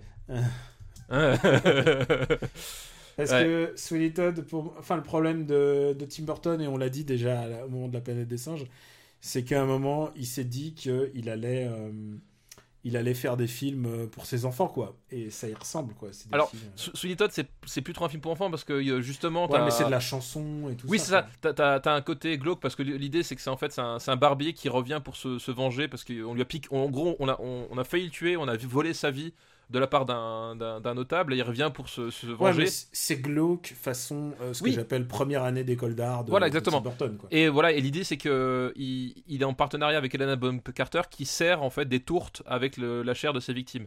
Et puis, Euh, et puis c'est l'adaptation, et puis c'est l'adaptation d'une euh, d'une comédie musicale qui existe déjà, quoi. Oui, oui, c'est ça. Donc, euh, mais effectivement, c'est que c'est un film qui, qui n'arrive jamais. Enfin, justement, on parle de l'ambiance glauque, du ton. Enfin, voilà. C'est, ils arrivent jamais à savoir ce qu'ils veulent raconter parce que euh, les, les- les scènes sont vraiment. euh, Enfin, je veux dire, les scènes de chant sont amenées de façon complètement absurde et fonctionnent pas du tout. Euh, Johnny Depp, il, il commence à rentrer dans. dans Qui chante qui- vraiment, qui chante, qui chante vraiment, mais il commence à rentrer dans, dans son mode automatique qui fait que ça fait euh, maintenant euh, 15 ans qu'il est coincé, coincé chez Disney à faire tout le temps le putain de même rôle avec du maquillage et, des- et ses gimmicks. Il, il a- là, il, il est, il est insupportable. Euh, Il y, a, il y a quelques idées. Helena Bonham Carter, elle est pas vraiment à Non, elle est transparente. plus. Il y a Euh, Alan Rickman dedans, si je Voilà, me Yann souviens. Rickman, tout à fait exactement. Euh, mais ça sauve pas le film. T'as quelques idées visuelles malgré tout quand même. euh, dedans, il a pas complètement. Enfin, voilà, il y a quelques plans qui sont intéressants, mais globalement, ça fait une espèce de bouillie. Enfin, c'est effectivement. Enfin, comme j'ai dit, ça fait vraiment caricature parce que euh, le, le film sait pas où est-ce qu'il veut aller, il sait pas comment avancer, et il est c'est- pénible, c'est un peu pénible, la un peu caricature de son propre style et Bah, c'est sur- vraiment le film somme où euh, voilà. Bah, c'est ça, et surtout qu'en plus, euh, bah, c'est le film qu'il qui, a, fait à- après, euh, après La planète des singes. qui, c'est le film, c'était le film qui devait lui permettre de revenir à son ancien style. Tu vois, qu'il avait fait ap- après Big Fish. Euh, voilà, enfin, tu vois, il s'était. Mais d'ailleurs, à tous les films à ce moment-là, il disait Ah, le retour de Tim Burton. Voilà, c'est ça. films. Exa- exactement, c'est que euh, on voyait bah, qu'il s'était euh, littéralement corrompu avec la planète des singes. hein. on Non, mais dit. entre temps, il a fait Big Fish, il, Il a fait fait- Charlie à la Chocolat- chocolaterie, mais qui, qui- était toujours un peu. voilà qui, un qui, peu- qui était toujours un peu en marge entre guillemets de, de, de, de- du style Burton voilà de Edouard aux mains d'argent de, de ce qui de ce qui de ce qui avait fait sa renommée et là c'était voilà, c'était le retour aux sources un Burton euh, un Burton mélancolique un Burton gothique voilà sauf que c'est la caricature du, du, du gothique Euh, tu sais, c'est- le, le gothique en soirée quand t'as 14 ans et que tu fais, je vais être tout seul dans mon coin. Voilà, c'est vraiment un peu caricatural. c'est vraiment ce niveau de réflexion. Et, euh, en même et temps, du coup, c'est. Tu veux que je ah. te dise le seul truc qui pour moi, enfin, à part Alan Rickman qui sauve un peu ce film, c'est que euh, il va faire Alice au pays des merveilles après, qui est pire encore. Qui- ah, Alice au Pays des merveilles, mais en plus, Alice au Pays des merveilles, je, je sais plus, je crois qu'il a gagné l'Oscar genre pour la meilleure direction artistique ou le meilleur. Genre, un truc, un- pour un truc visuel, quoi. Comment tu donnes un prix à Alice au Pays des merveilles pour un Oh, truc tu, visuel sais, tu sais, n'oublie pas que Suicide Squad a plus d'Oscars que tous les films Marvel réunis. Ouais, c'est vrai, c'est vrai, c'est vrai. Et putain, donc voilà, bah, euh, euh, donc ouais, c'est vraiment. C'est- pas son pire film, hein, vraiment, c'est pas son pire film, Non, mais, bien sûr que non. mais, euh, au secours, quoi. Enfin, vraiment, c'est poussif, ça n'a aucun OSEF, c'est un intérêt. film OSEF, et tu vois, là, je regarde la liste, et je te dis un truc, je te dis au hasard, je te dis les choristes. Euh, ouais, je préfère les choristes personnellement. Donc, est-ce que tu le mets... Donc, alors, où est-ce que tu le mets, alors? Moi, je le mets, je le mets en, en dessous des choristes, c'est bien, c'est une bonne place. Au-dessus d'Invière. Oui, Ouais. Invière, on le déteste. vraiment. Oui, dire, on déteste le personnage principal en plus, c'est ça le truc. Donc, Sweeney Todd. Donc, assez bas classé quand même. Ouais, pas très très bien classé. hein, C'est pas très en forme le père Tim. non. Et ensuite, un autre film avec Johnny Depp, c'est From Hell. Euh, ah oui, l'adaptation de la BD euh, D'Alan Moore. D'Alan Moore, oui, tout à fait. Euh, c'est qui qui a fait ce truc d'ailleurs? Je me rappelle même plus. Euh. C'était un peu anecdotique, je crois. C'était. Ah oui, c'était les frères Hughes. Mais Ouais. oui. Ah, c'est pareil. Les frères Hughes euh, qui, euh, étaient, euh, rat- qui ont commencé à être rattrapés par le système. Alors, je, je crois pas que ça date de C'est celui-là. ceux ça qui ont date fait de- le Book of Eli. C'est ceux qui, qui ont fait Book of Eli, mais c'était surtout quand même ceux qui avaient fait avant Menace to Society et Génération Sacrifiée, euh, qui sont deux films que je vous recommande de voir, hein, euh, personnellement. Euh, et donc les frères Hughes qui, qui justement voilà, arrivent au stade de- dans la grande machine hollywoodienne où ah ouais t'as un peu de talent mec, et bah écoute tu vas nous faire de la soupe s'il te plaît. Vois, Et alors, tu vas prendre un mec un peu dur à adapter, c'est à savoir Alan Moore. Alan Moore. un donc, mec euh, qui rejette toute forme d'adaptation de son œuvre. voilà À exactement. tel Puis- qu'il n'est pas mentionné sur le staff. Et d'ailleurs, de toute façon, Alan Moore, il a une, une façon de d'écrire euh, euh, qui, enfin, t'es obligé de rentrer dans un, dans un espèce de, de, de- de schéma de pensée qui qui est pas un schéma habituel, etc. Enfin, t'as beaucoup d'implications, t'as as beaucoup d'interprétations à apporter finalement Et- dans, et ces et- adaptations. Donc, euh, Et de background, et de background, euh, enfin voilà, euh, vraiment lisez Alan Moore plutôt que. Oui, voilà, exactement. chier en général. sur- Et, là, adaptation. voilà, c'est- c'est typiquement l'adaptation. euh, C'est-à-dire c'est-à-dire que les mecs, c'est la- c'est l'adaptation de, de gens, et je, je suis même pas sûr que les frères Hughes soient spécialement les plus principaux responsables. À mon avis, je pense qu'ils ils étaient pas maîtres de. De, de, de leur film, c'est des mecs, hein, ils ont- ils sont allés à la Fnac, ils ont, ils ont trouvé le Fromel, ils ont regardé, ils ont vu les planches, ont ah ouais, graphiquement c'est chouette, et Ah ils en bah, sont restés là quoi. C'est dur, Eddie Campbell il dessine bien. hein. Donc euh, voilà, ils, en sont, ils sont restés là, ils ont resté aux planches. Ah, bah, tu, tu me fais un truc avec des planches et puis euh, on verra bien ce qu'on va raconter dedans. Euh, c'est pareil, c'est complètement osé. Euh, je j'ai même pas souvenir d'un moment du film qui soit vraiment à sauver. euh, ouais, c'est- même pas le meilleur film sur euh, Jack l'Éventreur. donc- Oui, voilà, oui, parce qu'on oublie de le dire, c'est vrai que c'est sur Jack l'Éventreur. Euh, voilà, enfin, c'est vraiment. C'est sans, enfin, vraiment sans intérêt. Et Johnny Depp, il est là. Bah ouais, il est là, il est avec Iver Graham, voilà. Ils savent pas ce qu'ils font là tous les deux. Enfin, vraiment, je pense c'est typiquement le genre de film que tout le monde a fait et que personne n'avait envie de faire, tu vois. C'est que euh, ils, Ouais. ils- ils ont reçu un contrat, ils ont reçu un chèque, ils ont fait bah ok, euh, faut bien qu'on a, faut bien, faut bien bouffer, faut bien rester dans, dans le milieu, machin. Enfin, c'est vraiment, c'est un film qui dégage rien, même pas de la haine. hein, je veux dire, c'est, je, je- je- je- moi je m'en souviens, c'est vraiment un film que tu, tu le regardes. Tu sais, comme dans X-Files, parfois t'as les vaisseaux qui passent et puis Mulder il regarde sa montre, il a perdu des minutes. Bah, c'est ça. Ce film, c'est ça. Voilà, c'est Euh, la même chose que j'ai ressenti à l'époque en salle. Donc, euh, pff, film euh, sans intérêt. Voilà. Hmm, Je pense pas que c'est la peine d'en dire beaucoup plus. euh, Est-ce que alors moi j'ai une question. Est-ce que tu le mets au-dessus ou au-dessous d'Harry Potter à la Chambre des Secrets?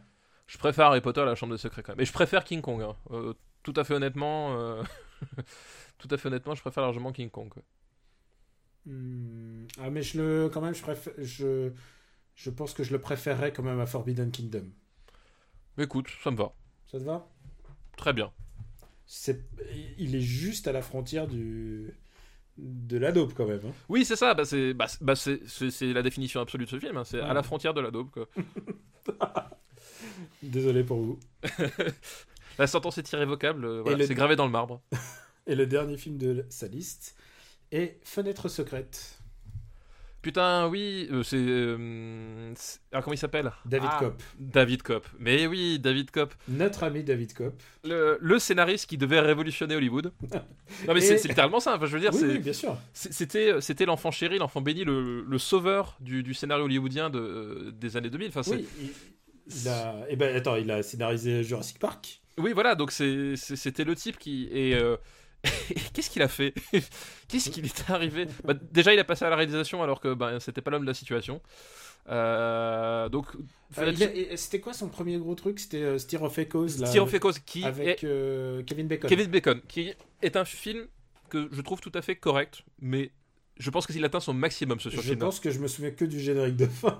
C'est terrifiant. Ah non, bah, bah, moi, je, bah, moi je- déjà, je, je- je trouve que Kevin Bacon est, est top dedans. Euh, Est-ce- vraiment top, mais là Pour voilà. David Kopp, euh, on peut juste résumer sa carrière qui va de Carlitos Way, dont on a beaucoup parlé, Voilà, tout un- c'est qui va à Indiana Jones 4. Tu t'es au courant qu'il y avait un projet de un Indiana projet, Jones oui, 4? c'est ça, un projet rejeté d'ailleurs, je crois. hein. C'est Ouais, je crois c'est qu'ils ça. n'ont jamais, l'ont jamais fait. Jamais fait, peut-être heureusement finalement, on ne Et sait pas. ensuite, ça va être devenir le mec qui adapte. euh, il a fait Spider-Man, euh, mais il fait, il fait par- parfois, il, il arrive à toucher des trucs intéressants. C'est lui qui a sauvé Mission Impossible.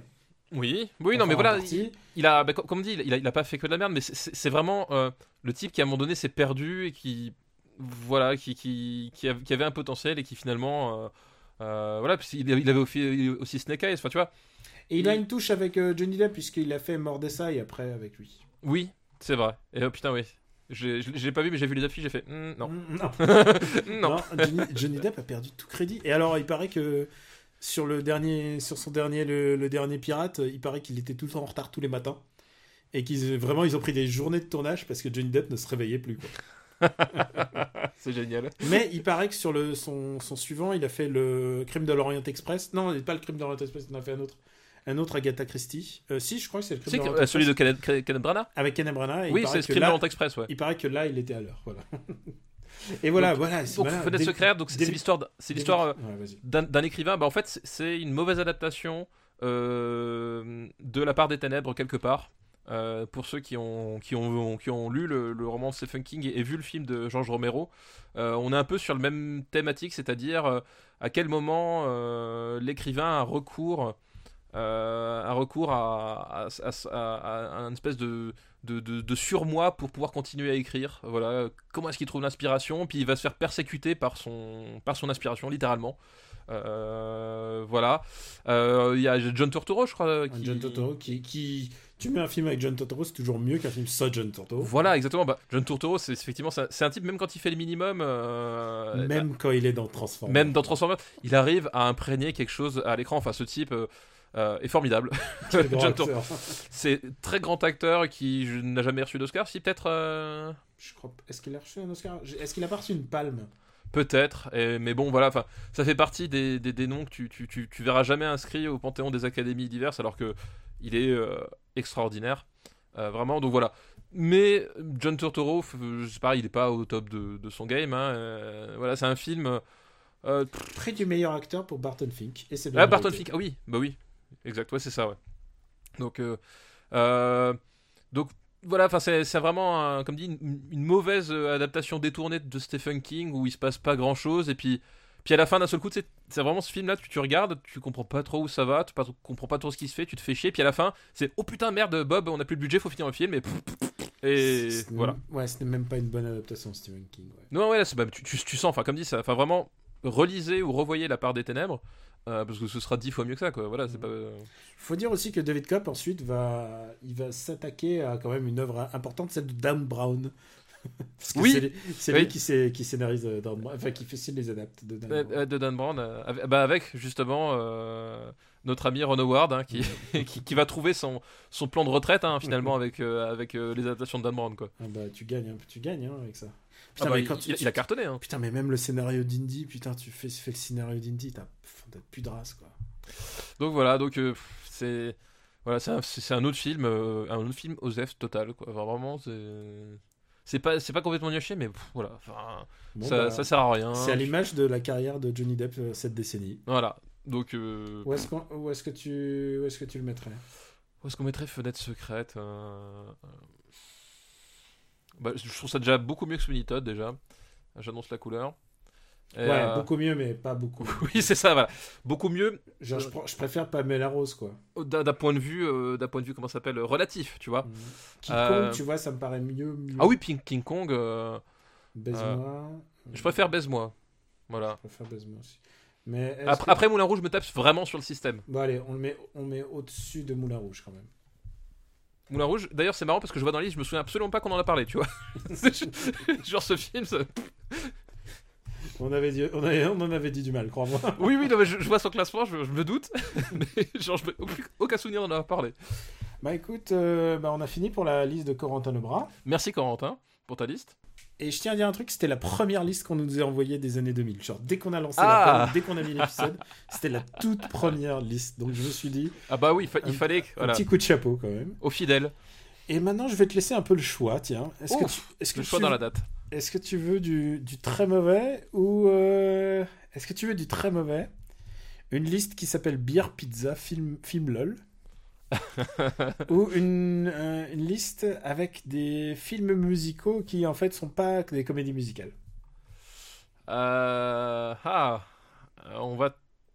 Ouais, tu me parles de bière pizza, moi forcément. euh, Ah, c'est, Ça toi qui m'intéresse. cho- c'est toi qui choisis la ah dernière bah, liste. on, va, on va choisir bière pizza, euh, voilà. Ok, d'accord.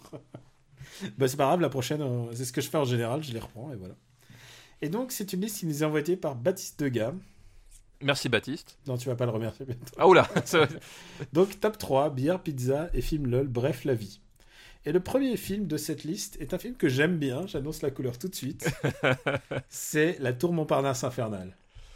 Euh, oui, alors la tour Montpasse infernale, donc c'est Eric et Ramsey euh, au cinéma. C'est, je crois que c'est leur premier film en plus, non euh, En tant que euh, en tant que lead duo, il me semble, non? Euh, je crois, je crois, je crois, je crois. Ouais. Donc euh, bah, globalement, le, le- le titre annonce la couleur. C'est un mix de, de Die Hard, de la Tour Infernale euh, et de multiples références comme ça, avec deux idiots profonds qui se retrouvent dans une prise d'otage et qui, contre toute attente, vont déjouer la, déjouer la prise d'otage. Et c'est stupide. Oui, c'est très très con. C'est un Euh, film stupide et j'adore ce film. Je... Sa stupidité me fait rire aux larmes. Bah, ouais, le problème, c'est que euh, je, je ne suis vraiment pas fan de Eric et Ramsey euh, de ces périodes-là. Je trouve que le potentiel comique d'Eric Judor s'est émancipé plus tard, à mon sens. Oui, Et oui, que- et, et le talent de Ramsey et d'acteur est venu plus tard aussi. Voilà, donc euh, c'est et, c'est un film en fait. C'est vraiment une, une succession de sketchs. Alors, ça peut marcher ou pas. Enfin, on l'a- l'a vu avec les Cités de la peur, ça peut marcher. Mais le problème, c'est que je trouve le- la moitié des sketchs tombe complètement à plat. euh, euh, voilà, je vais. un- Alors moi, c'est pas un film qui me fait hurler de rire. Vraiment, c'est un je- film, je trouve assez. je euh, trouve vraiment. assez pénible à, à- à- à regarder. Moi, quoi. je le trouve très très drôle. Je trouve que les références débiles sont, sont assez géniales. Et il y a des blagues qui me font encore rire aujourd'hui quand j'en parle ou quand je les mime. Et, et c'est pour moi la signe d'une bonne comédie. C'est quand tu as des blagues dont tu te souviens et que tu as envie de revoir. Et quand je revois des extraits sur YouTube, je suis plié, je suis plié de rire. Je... Bah voilà, c'est tout l'inverse vraiment- de moi. Moi, je, je ne me souviens d'aucune blague et quand je les revois, je ne suis toujours pas plié de rire. Alors, en, euh, plus, je- en plus, il y a un peu de Die Hard. euh, Mais enfin, alors après, après le, le film, je le trouve pas honteux. Enfin voilà, c'est. Mais euh, je trouve vraiment poussif. Enfin, en plus, je pense qu'il doit pas être très long. À mon avis, il doit faire 1h20, 1h30. Mais euh, je regardais ma montre sans arrêt. Enfin vraiment, j'ai trouvé ça. euh, je trouvais ça vraiment poussif. euh, voilà, Moi, le mec. T'as pas de risque. enfin, c'est pas construit comme un film. hein, qui essaye, qui essaye d'attirer un pilote en lui disant il a des billets de 500 euros il fait ah mais non tu rigoles le pilote il va pas il va pas venir pour 500 euros et il rajoute un 1 au stylo c'est trop trop bête quoi il, il tente tout il y a même la, la blague de la de la peau de banane enfin c'est vraiment il tente tout et en plus ce qui est cool c'est qu'il y a hum, Marina Foïs Il y a qui, Marina euh, Foïs qui, qui a, peut-être le meilleur personnage parce que justement elle, euh, euh, enfin c'est une complice en fait du euh, du méchant du méchant et en fait c'est la seule à pas être con de tout le film.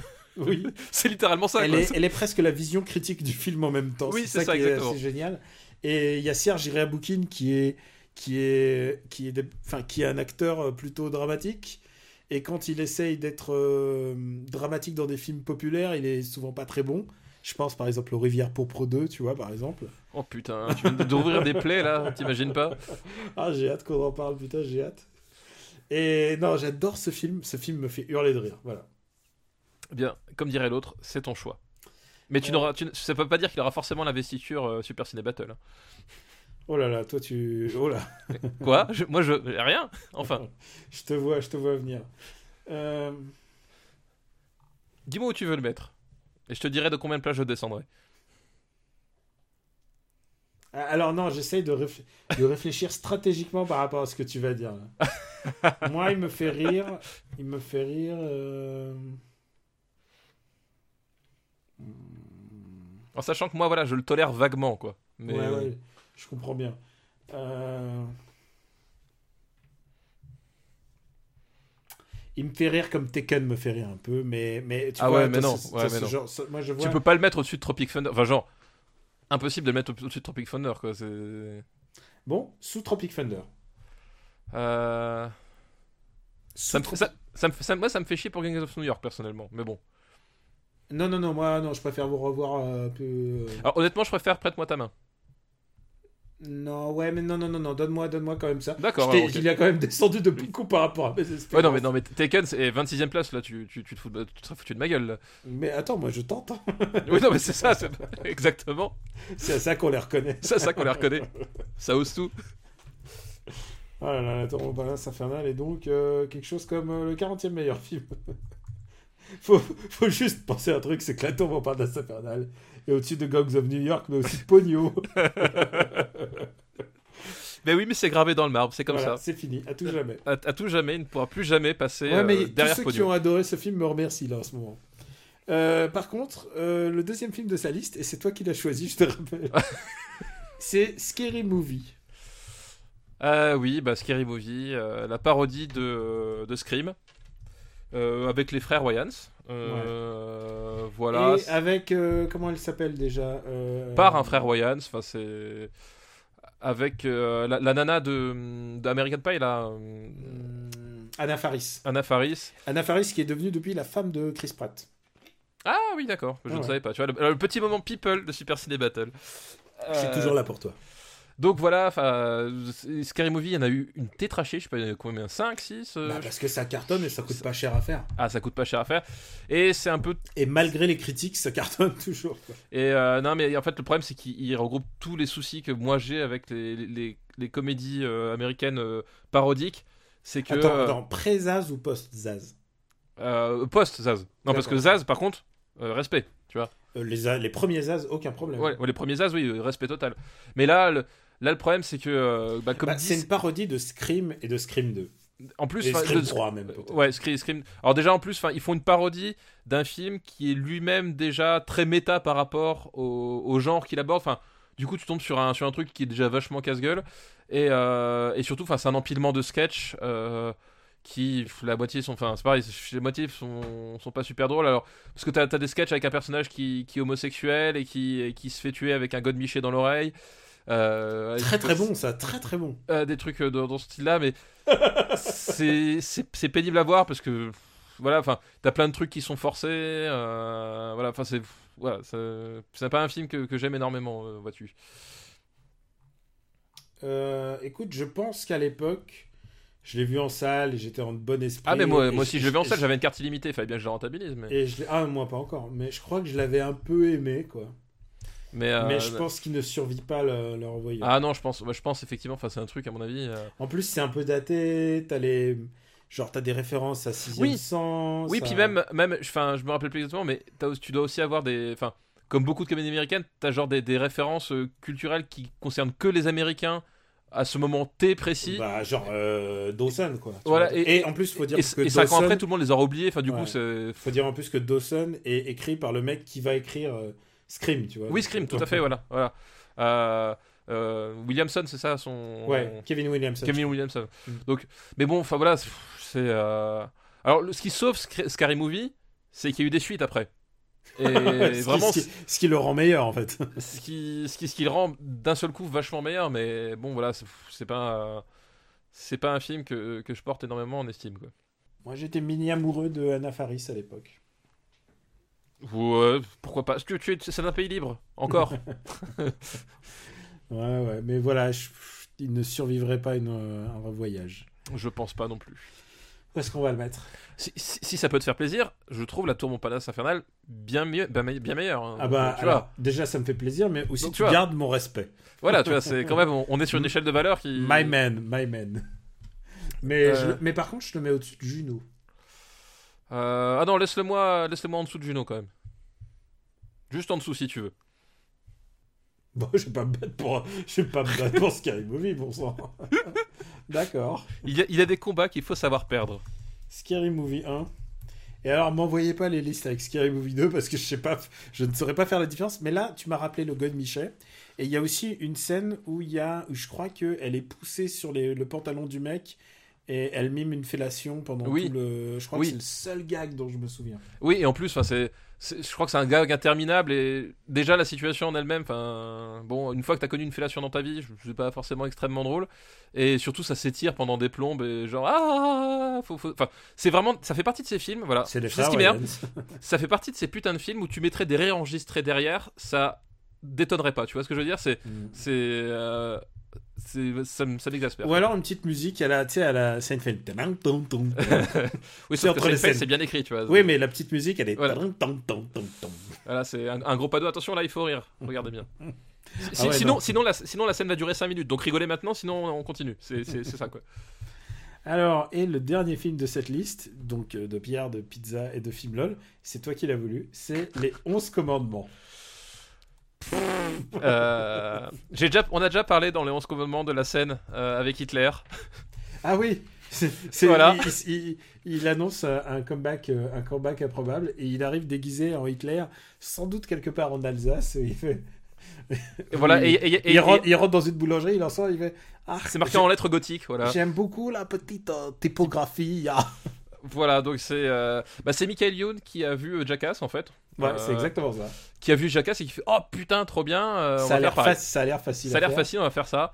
Et euh... Alors, et moi, je dois t'avouer qu'il y a des choses qui me font rire. euh, bêtement, quoi. Vraiment, genre, il y a des moments où je me suis tapé des fous rires, par exemple. Ils vont en Russie et ils s'achètent un bazooka et ils tirent dans l'eau. Ça dure littéralement une seconde à l'écran, mais ça me fait hurler de rire. Je sais Voilà, pas, mais- c'est le genre de truc que je ferais si Mais- j'avais mais- mais- beaucoup d'argent. Mais là, là, je vais parler à l'homme de cœur parce que euh, que tu es et je, Ouais, ouais. je vais toucher un point sensible parce que c'est Michael Youn qui a fait Jackass et euh, qui, qui, qui, qui part euh, filmer. Enfin, c'est semi-scénarisé. Enfin, c'est ce côté-là. Mais euh, faut quand même savoir que alors pas à la même année, mais dans les mêmes périodes, on a eu Borat. Et ah putain, putain, tu, tu peux pas me faire ça. C'est non, mais je veux dire, c'est un sous sous sous sous sous sous sous Borat avant l'heure. Euh, parce que je crois qu'il est sorti avant quand même, euh, mine de rien. Mais c'est c'est genre, c'est la, c'est la même formule, sauf que, sauf que c'est Michael Youn. Voilà, et ça suffit déjà à résumer le truc. C'est que c'est c'est- c'est- c'est- c'est des, mecs, voilà, qui qui leur humour, c'est c'est c'est c'est- c'est montrer leur cul. C'est censé être une blague à- en soi. Alors, Voilà, on en est là, non, il y a beaucoup, il y a beaucoup, c'est beaucoup plus subtil que truc. Ouais, euh, Alors, tu veux que je te résume quelques, quelques vannes? Il y a, euh, ils font une randonnée, euh, une randonnée nocturne en roller, mais en ayant pris des somnifères. ouais, non. mais- Je, ouais, je, je comprends. Là, je, personnellement, ce genre de truc, ça. Ok. c'est- Il y a, il y a, ils vont, ils vont dans- en Russie toujours et ils vont dans le truc à centrifugeuse où ils rentrent complètement bourrés. Et ils se vomissent dessus, c'est débile.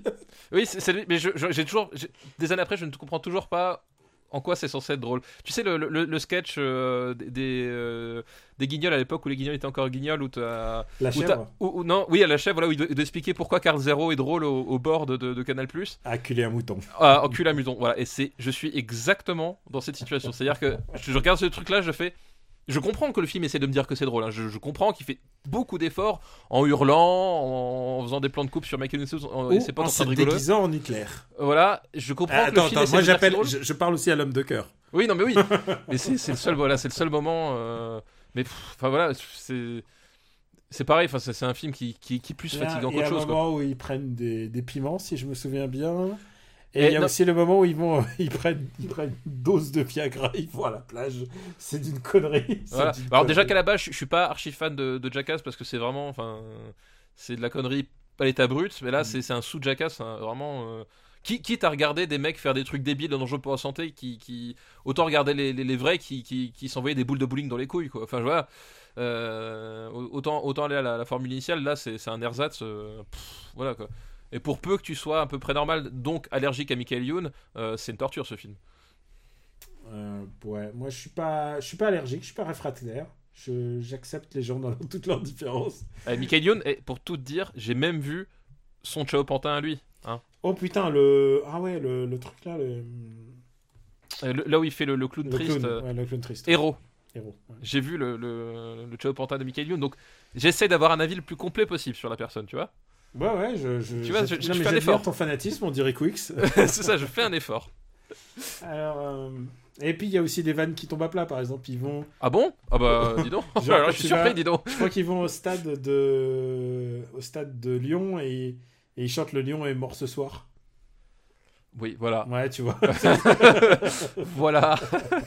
voilà, voilà. Et puis il y a aussi. Mais tu vois, quand tu racontes toi, c'est déjà plus drôle. Hein tu vois quand tu racontes toi, c'est déjà plus drôle, tu vois, comme Ah ça. bah moi je fais une mise en abîme. Il y a un moment où c'est assez rigolo puisqu'en fait il demande à Amélie Mauresmo, je crois, de euh, de venir jouer et de faire des services pendant Oui, que eux, et- ils sont en train de faire ouais. pendant ils sont en train de faire un pique-nique. Et en fait il y a eu un moment. A un moment, il y a, il y a le- en fait, parce que Michael Youn n'est pas le seul euh, dedans. oui, il y a Vincent de Sagna. de Sania et, euh, et Benjamin Morgan. Et Benjamin Morgan me fait assez rire, en fait. J'aime bien son. Il a. Il continue à parler des stock options alors qu'il y y, a Amélie. Tu vois, ça te fait rire. Il y a- Oui, mais quand tu le racontes, oui, alors qu'il y a Amélie Mauresmo qui est en train de lui foutre des services dans la gueule. Et ça a l'air tellement douloureux, putain. Je crois qu'il y a aussi Djibril Cissé qui le. De leur tire des ballons de foot, ouais, ils, ils sont devant les cages, ouais. Et a l'air, ça a l'air douloureux aussi. Euh, voilà, voilà, on a donc dit tout ce qu'on avait à peu près à dire sur ce film. où est-ce qu'on, qu'on le classe En sachant qu'il y a Hitler. En sachant qu'il y a Hitler. Et un film avec Hitler est toujours meilleur qu'un film sans Hitler. Ah hein. bah, c'est le meilleur méchant. Voilà, c'est quand même dans, dans- dans la catégorie des méchants, on n'a jamais fait mieux. Donc euh, forcément, oui. Euh, mais Écoute, moi je le vois au-dessus du Seigneur des Anneaux les tours. Ah non non non non jamais de la vie. Ah non, non, je vois ça au-dessus de Juno, moi, si tu me Tu peux pas tu peux pas mettre tu peux pas mettre ça au-dessus d'un Johnito, même si c'est vengeance. Je sais pas, moi je vois ça au-dessus de Scary Movie. Hein. Ah non, non, non, non, non, non, non. Tu peux pas, tu peux pas me mettre en, en dessous de. de... Alors dis- dis-moi où. Eh ben, ma, ma limite, c'est c'est vengeance.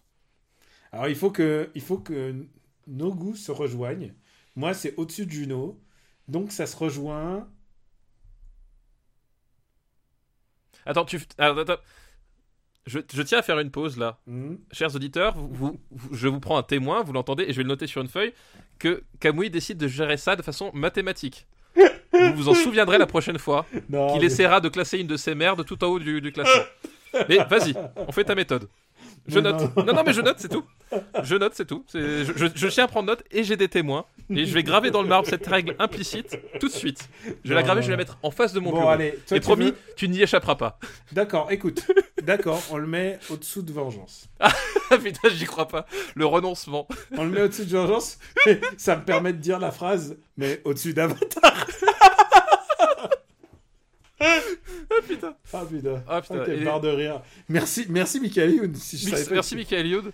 Qui, qui- putain, gravé dans le marbre au-dessus de James Cameron. Et si ça, c'est pas une concession quand même, putain. Mais attends, il a, il a failli être plus haut quand même. hein. Oui, il a failli être plus haut. Il a failli être au-dessus de Juno. hein. Oh là là.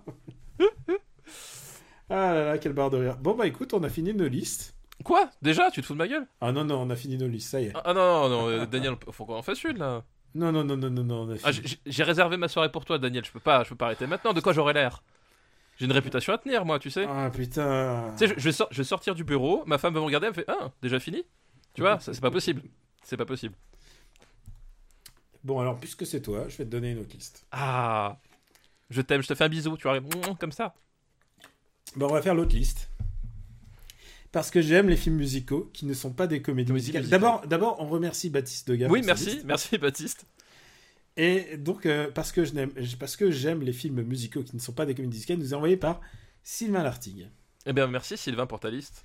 Et le premier film de sa liste est un film des frères Cohen, qui est Ah. Eh oui, au Brother, Where Are You Euh, Le titre euh, anglais, avec George Clooney, avec euh, John Turturro. John Turturro, John Goodman. Euh, voilà, euh, gros du casting. Et, pas, et, c'est pas ça. mal, et pas mal de caméos, je crois aussi. Et bah, l'histoire, c'est des, bagnards qui. dans le Mississippi, c'est des années. je sais plus, c'est des années 20 peut-être, je sais plus Mhm. exactement. Voilà, enfin en gros, qui, qui, qui s'évadent Ouais. à un moment donné à la faveur d'un. Du- D'une d'une mégarde de, du, du shérif local et puis bah, qui vont parcourir le Mississippi de ces années-là euh, voilà, et qui évidemment, bah, comme c'est les frères Cohen, c'est un Mississippi peuplé de, de personnages assez décalés. Eux-mêmes, ils sont un peu, euh, un peu bas du front, hein, Mm. euh, on va le dire comme ça. Et donc, tu t'as un espèce de, voilà, de, de- de regard décalé euh, à travers ces, ces- ces trois imbéciles heureux dans le Mississippi de, des années 20, 30, je sais plus exactement le. C'est la Grande Dépression. Donc le- voilà, années le, 20. le timing, voilà. Et la particularité de ce film, c'est qu'en fait, c'est un peu musical. C'est que c'est une adaptation euh, de Homer. Oui, c'est ça. Puisque c'est l'adaptation de l'Odyssée. Et euh, je crois que Georges Clooney s'appelle Ulysse. S'appelle Ulysse, voilà, parce qu'on retrouve, on retrouve les sirènes sous une forme euh, un tout petit peu différente, mais on les retrouve quand même. Enfin, voilà, je crois que Joe Goodman, il est aveugle. voilà, Voilà. Donc euh, voilà, effectivement, tu as, ce côté-là. Et euh, effectivement, la partie musicale, c'est qu'à un moment donné, il se retrouve euh, à enregistrer un disque, en fait, dans une, dans une radio locale euh, qui cartonne. Et la, euh, la chanson, c'est Men of Constant Sorrow. euh, et que, une chanson que j'adore vraiment beaucoup, d'ailleurs. Et voilà, il y a un truc qu'on peut dire déjà de ce film, c'est que la bande-son est exceptionnelle. La bande-son est vraiment, Entre vraiment le top, ouais. gospel, le blues, hillbilly, la country, vraiment, c'est c'est vraiment, c'est vraiment une de leurs meilleures bandes-son. Et euh, il est, ce film est très très très grosse réputation en- aux États-Unis, mais pas autant en France. Il est, Ah, c'est considé- marrant. il est considéré comme un Cohen mineur. En France? Ouais, j'ai l'impression. ouais. Ah, peut-être, ouais. Bah, mais c'est marrant qu'il soit considéré comme un Conan majeur aux États-Unis. Tu vois, j'aurais- c'est marrant qu'il. Ce film-là. Oscar meilleur scénario. D'accord, bah c'est Euh, là, meilleure je, je me un peu plus, ouais, c'est possible. Ah non, non, euh, vraiment aux États-Unis, j'ai écouté un, un podcast où justement il faisait une critique de tous les. euh, De tous les frères, films de tous les Cohen, quoi. Il faisait un peu ce qu'on fait en fait. Oh, là- oh, les salauds, ils nous ont piqué notre concept. Oh là là. Oh, oh. Et, et le, et le truc, c'est qu'il est fini, il est fini très très haut dans les. D'accord. Ouais. Et il y a. Moi j'ai un problème avec ce film. Que j'adore, j'adore sa direction artistique. J'adore ces acteurs. Je pense que c'est un des meilleurs rôles de George Clooney. Bah, George, surtout, c'est, euh, ça va être le rôle euh, majeur de George Clooney dans le sens où. Euh, Il va devenir un acteur à partir. Il va devenir un acteur, c'est-à-dire Enfin, autre George, chose qu'un acteur de novelas. Voilà. euh, George Clooney, jusqu'à présent, c'était le mec d'urgence. Il avait fait quelques films avant, mais là, il- les, les, Il s'émancipe- Là, il s'émancipe de la Warner. Les frères Cohen, en fait, vont dire plus tard, mais ils ont tout à fait raison, c'est quand on voit George Clooney, la première chose qu'on pense, c'est que c'est un imbécile, on ne peut pas lui donner autre chose que des rôles d'imbécile. Et c'est vrai qu'il joue extrêmement bien les- les- est bon pour les, les, imbéciles, mais pas les imbéciles euh, crasses, les imbéciles, euh, voilà, les imbéciles heureux, tu vois. Mais même dans Hail Caesar, il est, il est génial. Voilà, donc, et, et ils vont trouver ça, cette ressource euh, Mm. chez George Clooney, qui après bah, va être décliné, euh, que lui-même va décliner dans, dans certains de ses propres films. Enfin voilà, ça, ça va être un- un- une espèce de, de clown exploitation euh, à, à son échelle. Et voilà, et c'est ce film, c'est vraiment le pivot de la carrière de George Clooney. Et pour le coup, effectivement, il, il est très bon dedans, quoi. Et alors, voilà mon petit souci avec, avec ce film, c'est que, enfin pas, pas petit en fait, c'est que quand je l'ai revu, euh, au début, tu vois, ils sont, ils, sont en ils sont en prison dans le Mississippi, et on voit des prisonniers, et puis après, on ne voit plus un seul noir. Et c'est très bizarre de voir un film sur le gospel, sur le blues, sur, euh, Sur la Grande Dépression. sur la Grande Dépression, dans le Mississippi, euh, des prisonniers qui s'évadent et qui traversent quand même des. euh, Oui, il, tra- il tra- il traverse littéralement. Enfin, oui, c'est l'Odyssée- c'est c'est l'Odyssée quoi. Oui, c'est ça. Il, il traverse, bah, il, il passe à travers plein de couches, euh, plein de couches de la société américaine aussi. Enfin, Et il n'y a pas un, un noir. Oui, c'est vrai que. Et, et ça me choque à chaque fois que je vois ce film. Ce qui, on peut dire ça en général de la, de la filmo des frères Cohen, parce qu'ils filment aussi des choses qui sont proches de leur, euh, de leur euh, patrimoine ou de leur culture. ou de C'est pas un reproche de pas filmer avec des noirs, c'est que là, spécifiquement, c'est le film où il aurait fallu en mettre. Bah, en fait, c'est ça, c'est qu'en fait, 'fin, on est à travers, bah, à travers un prisme de lecture qui, qui est celui des, pour le coup, des, des frères Cohen. Et t'as une- parce qu'évidemment, on se doute bien que c'est pas, t'as, t'as ce côté justement, il se base sur, sur certains faits euh, qui sont arrivés, de certaines anecdotes, de, de- Des braquages. et des, braquages et puis même l'histoire de, de la chanson aussi c'est basé sur, sur une anecdote qui a réellement existé. Mais effectivement ils sont, ils sont dans, un, dans un espèce de fantasme euh, euh, à leur échelle quoi. Et effectivement c'est bizarre que, que de ce fantasme là bah, c'est comme, le, comme ce qu'on ce qu'on disait un peu sur Amélie Poulain aussi c'est que euh, Amélie Poulain c'est un film où euh, où il n'y a plus un seul graffiti et le seul arabe c'est le- Jamel Debbouze qui, qui fait l'épicier tu vois voilà on est un peu sur le même Mm. truc c'est que c'est une vision fantasmée de, de, de- de quelque chose qui C'est une vision fantasmée. ouais. c'est une vision fantasmée. Et effectivement, c'est un problème. Et c'est d'autant plus problématique que finalement, le, le film en lui-même, d'un point de vue filmique, Ah, il, est, il est assez. Il est, il, Il- est, il- il est réjouissant même. il, est, il, il fonctionne plutôt bien. Alors, je trouve qu'il a quelques longueurs malgré tout. Ouais. Genre, le, le- le dernier tiers. Euh, bon, Oui, il- t'as compris où, tu, où ils ont. où ils Ouais, vont, tu quoi. t'as compris où ils veulent venir, c'était pas la peine euh, de, de rajouter. Mais euh, globalement, ça, reste un, un film des frères Cohen qui, qui, qui savent ce qu'ils font, quoi. Et, mais c'est vrai que du coup, ça, ça, ça, bah, ça laisse l'impression un peu bizarre quoi, du, du, du, du film qui, peut, qui pourrait vraiment être tellement mieux s'il n'y avait pas ces petits détails étranges. Quoi. Au mieux Ouais. étrange. Enfin, je sais pas si t'as. Moi, à chaque fois que je le revois, et je l'ai revu assez souvent. non, mais euh, bah, c'est mais c'est Et la musique est tellement bien, putain. C'est ce que je veux dire, le problème c'est que t'as une vision très aseptisée. Enfin, moi j'avais jamais fait gaffe, enfin, j'ai jamais, je l'ai pas revu depuis un moment. C'est-à-dire que j'avais jamais fait gaffe qu'il y avait vraiment aucun noir après le début, mais tu, tu ressentais justement ce, ce côté un peu aseptisé tout le long qui. Alors, bah tu- ouais, tu, en comprends. plus avec la chromo Tu, spéciale. tu, tu, tu sens que c'est c'est une fable, mais en même temps, euh, en même temps, t'as ce oui, côté. oui, oui, c'est clairement une... c'est- bah, d'où les chansons, quoi. voilà, c'est- c'est c'est une fable, mais en même temps, t'as ce côté un peu, euh, comment dire, euh, un, un peu trop, euh, un peu trop nostalgique. Enfin, vraiment, t'as as un rapport qui, a, qui est un peu étrange. Euh, c'est une fable, mais en même temps, il t'as un côté quand même sincère. Enfin, voilà, c'est un peu bizarre. Euh, je sais pas, ça aurait peut-être pu être, dû être plus tranché. J'en sais- je sais pas trop. J'ai pas, j'ai pas la clé là. Mais tu, voilà, moi aussi, je ressentais qu'il y avait un truc qui, qui fonctionnait pas forcément complètement dans cet univers-là, quoi. Où est-ce qu'on le met? Euh, où est-ce qu'on va le mettre Euh, hmm, Pour moi, ça l'empêche d'être dans le premier tiers. Et ça me fait très bizarre. Je pense que c'est un des frères... films des frères Cohen où j'ai le plus de problèmes, en fait. Euh, oui, moi, alors c'est peut-être parce que j'ai le plus de problèmes, mais moi je mettrais en dessous de Tropic Thunder. Ben, J'allais dire au-dessous de Fabuleux Destin. Ah bah en dessous de Tropic Thunder, est-ce que ça te va? D'accord.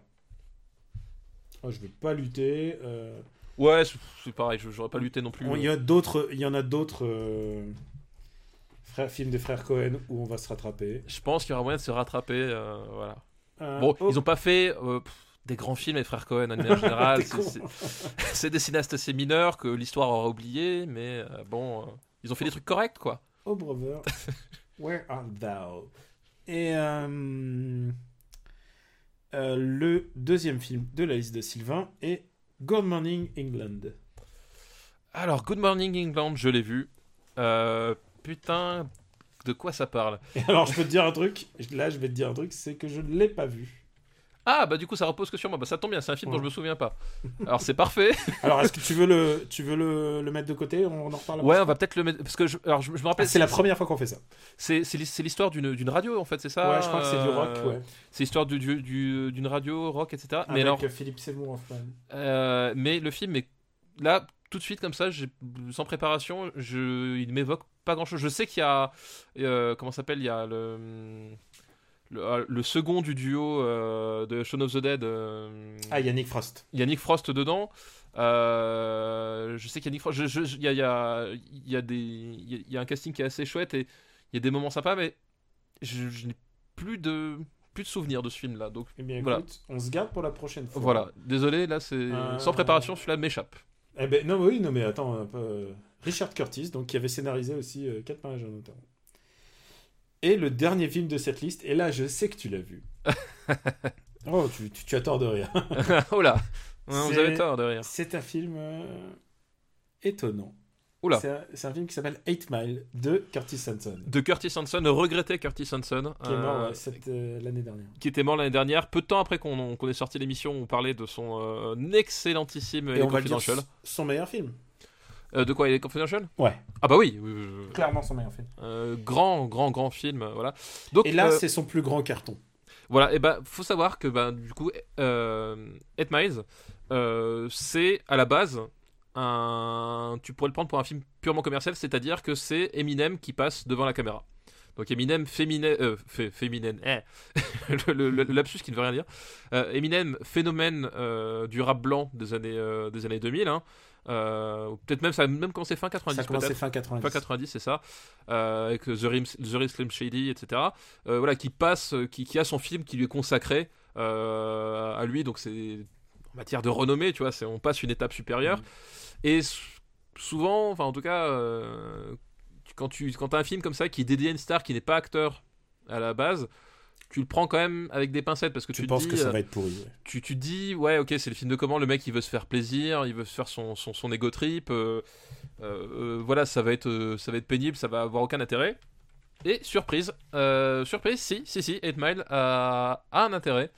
euh, a un intérêt parce que l'histoire globalement bah, c'est plus ou moins la biographie de d'Eminem euh, à, à Détroit un, un- un jeune homme pauvre né du mauvais côté de de la de la voie de chemin de fer enfin non pas la voie de chemin de fer la, la route la fameuse Mhm. 8 Mile euh, qui va trouver la Avec une mère, une mère abusive, on va dire. une mère abusive Qui est euh, jouée par Kim Basinger. voilà un, un, envi- un environnement toxique et qui va trouver la, la lumière et la, et la rédemption euh, dans les battles de rap Euh, voilà Et, et les battles de rap sont une métaphore de la battle tout court, en fait. Oui, voilà, c'est bah, le, le, com- le combat social de, de ce type-là. voilà, c'est. Euh, alors, t'as- justement, parce que le, le fait que, que ce soit Eminem, c'est t'as aussi ce, ce rapport-là, parce que t'avais le, le- la, la position du rappeur blanc dans ce, dans ce, dans ce milieu-là qui, était euh, qui était réservé aux noirs, entre guillemets, parce que justement, les blancs voulaient pas en faire, donc du coup, il y avait que des noirs qui en faisaient à l'époque.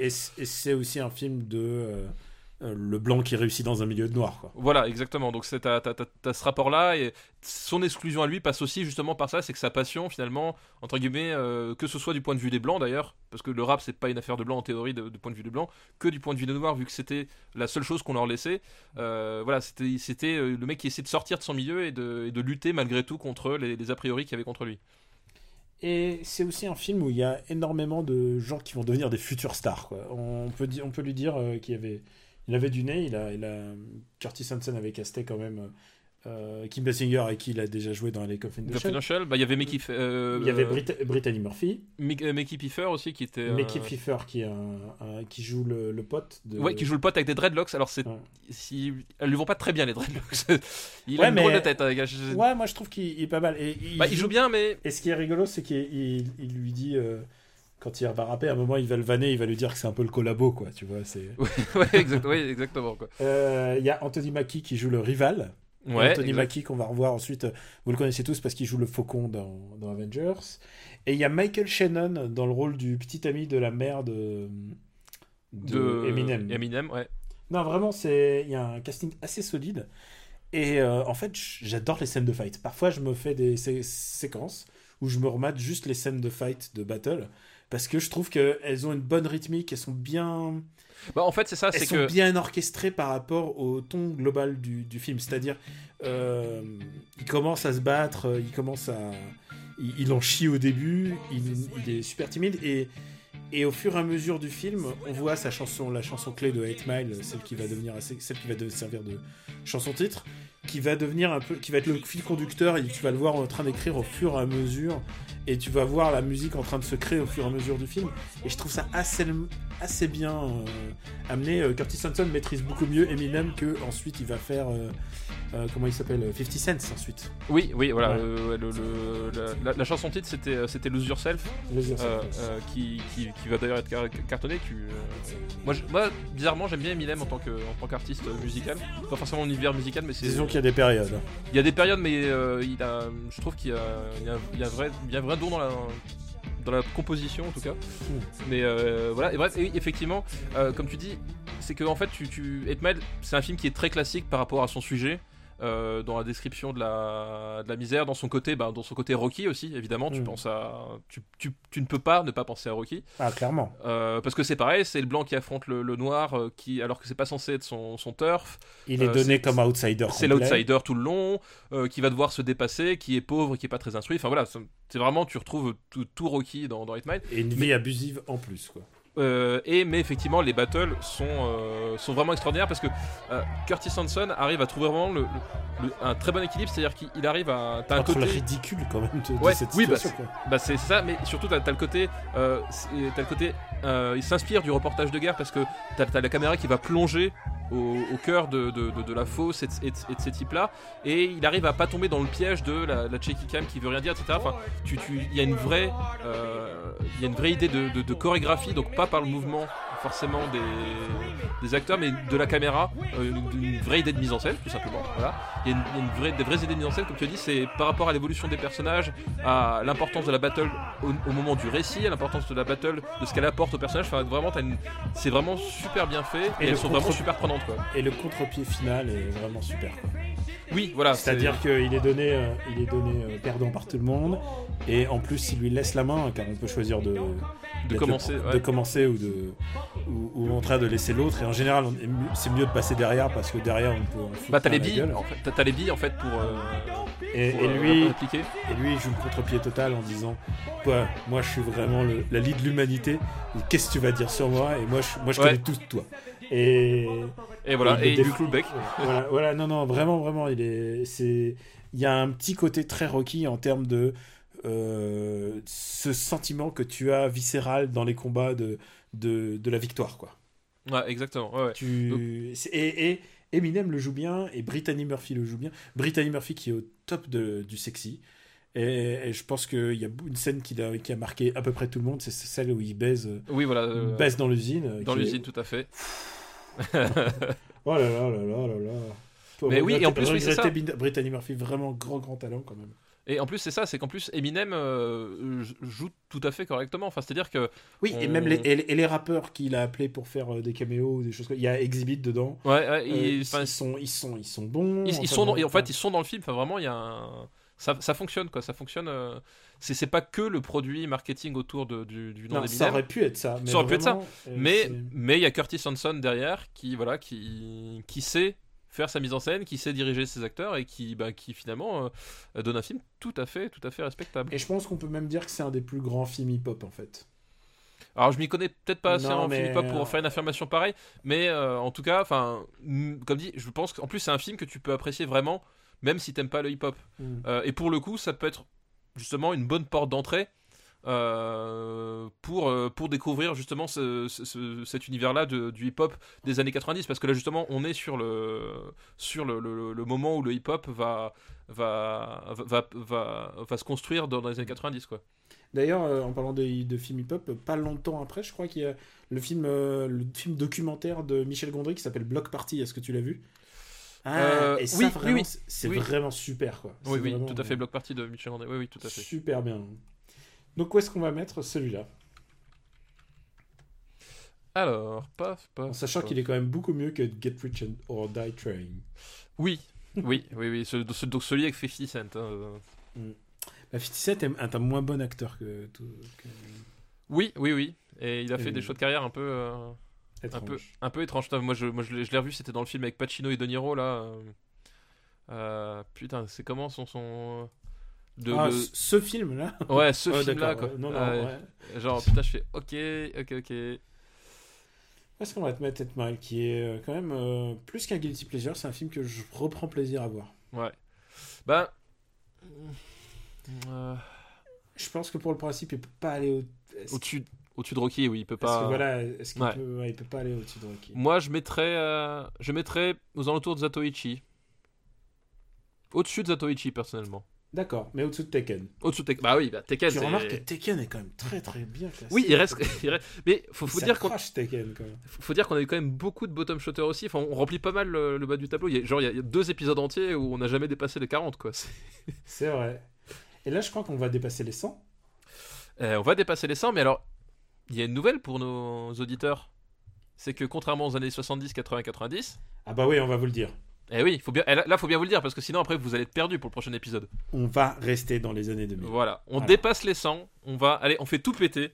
C'est c'est la maison qui offre, c'est, on va graver dans le marbre au moins jusqu'à 200. Ouais, voilà, on va faire ça parce qu'on est bien dans les années, euh, dans les années 2000. Avant de retourner soit dans les années 80, soit dans les années 90, on va se faire encore un petit peu de 200 parce qu'en parce qu'en fait, euh, il y a tellement de listes, on, on Oui, a qu'à se baisser quoi. Ouais, il y a qu'à Vous pouvez toujours continuer de nous envoyer. Si vous tentez des films français un peu inconnus, vous pouvez y aller. Ou un peu bien, euh, parce que histoire de changer un peu, parce que Ou un peu bien, ou, ou des films palmes, ou des films. euh, C'est d'ailleurs étonnant, il y a très très peu de films euh, palmés euh, dans les. Dans, Ah, dans bah ça c'est parce que les gens ils ont tous Netflix aujourd'hui, donc euh, forcément ils regardent plus les films palmés. hein. C'est connu. D'accord.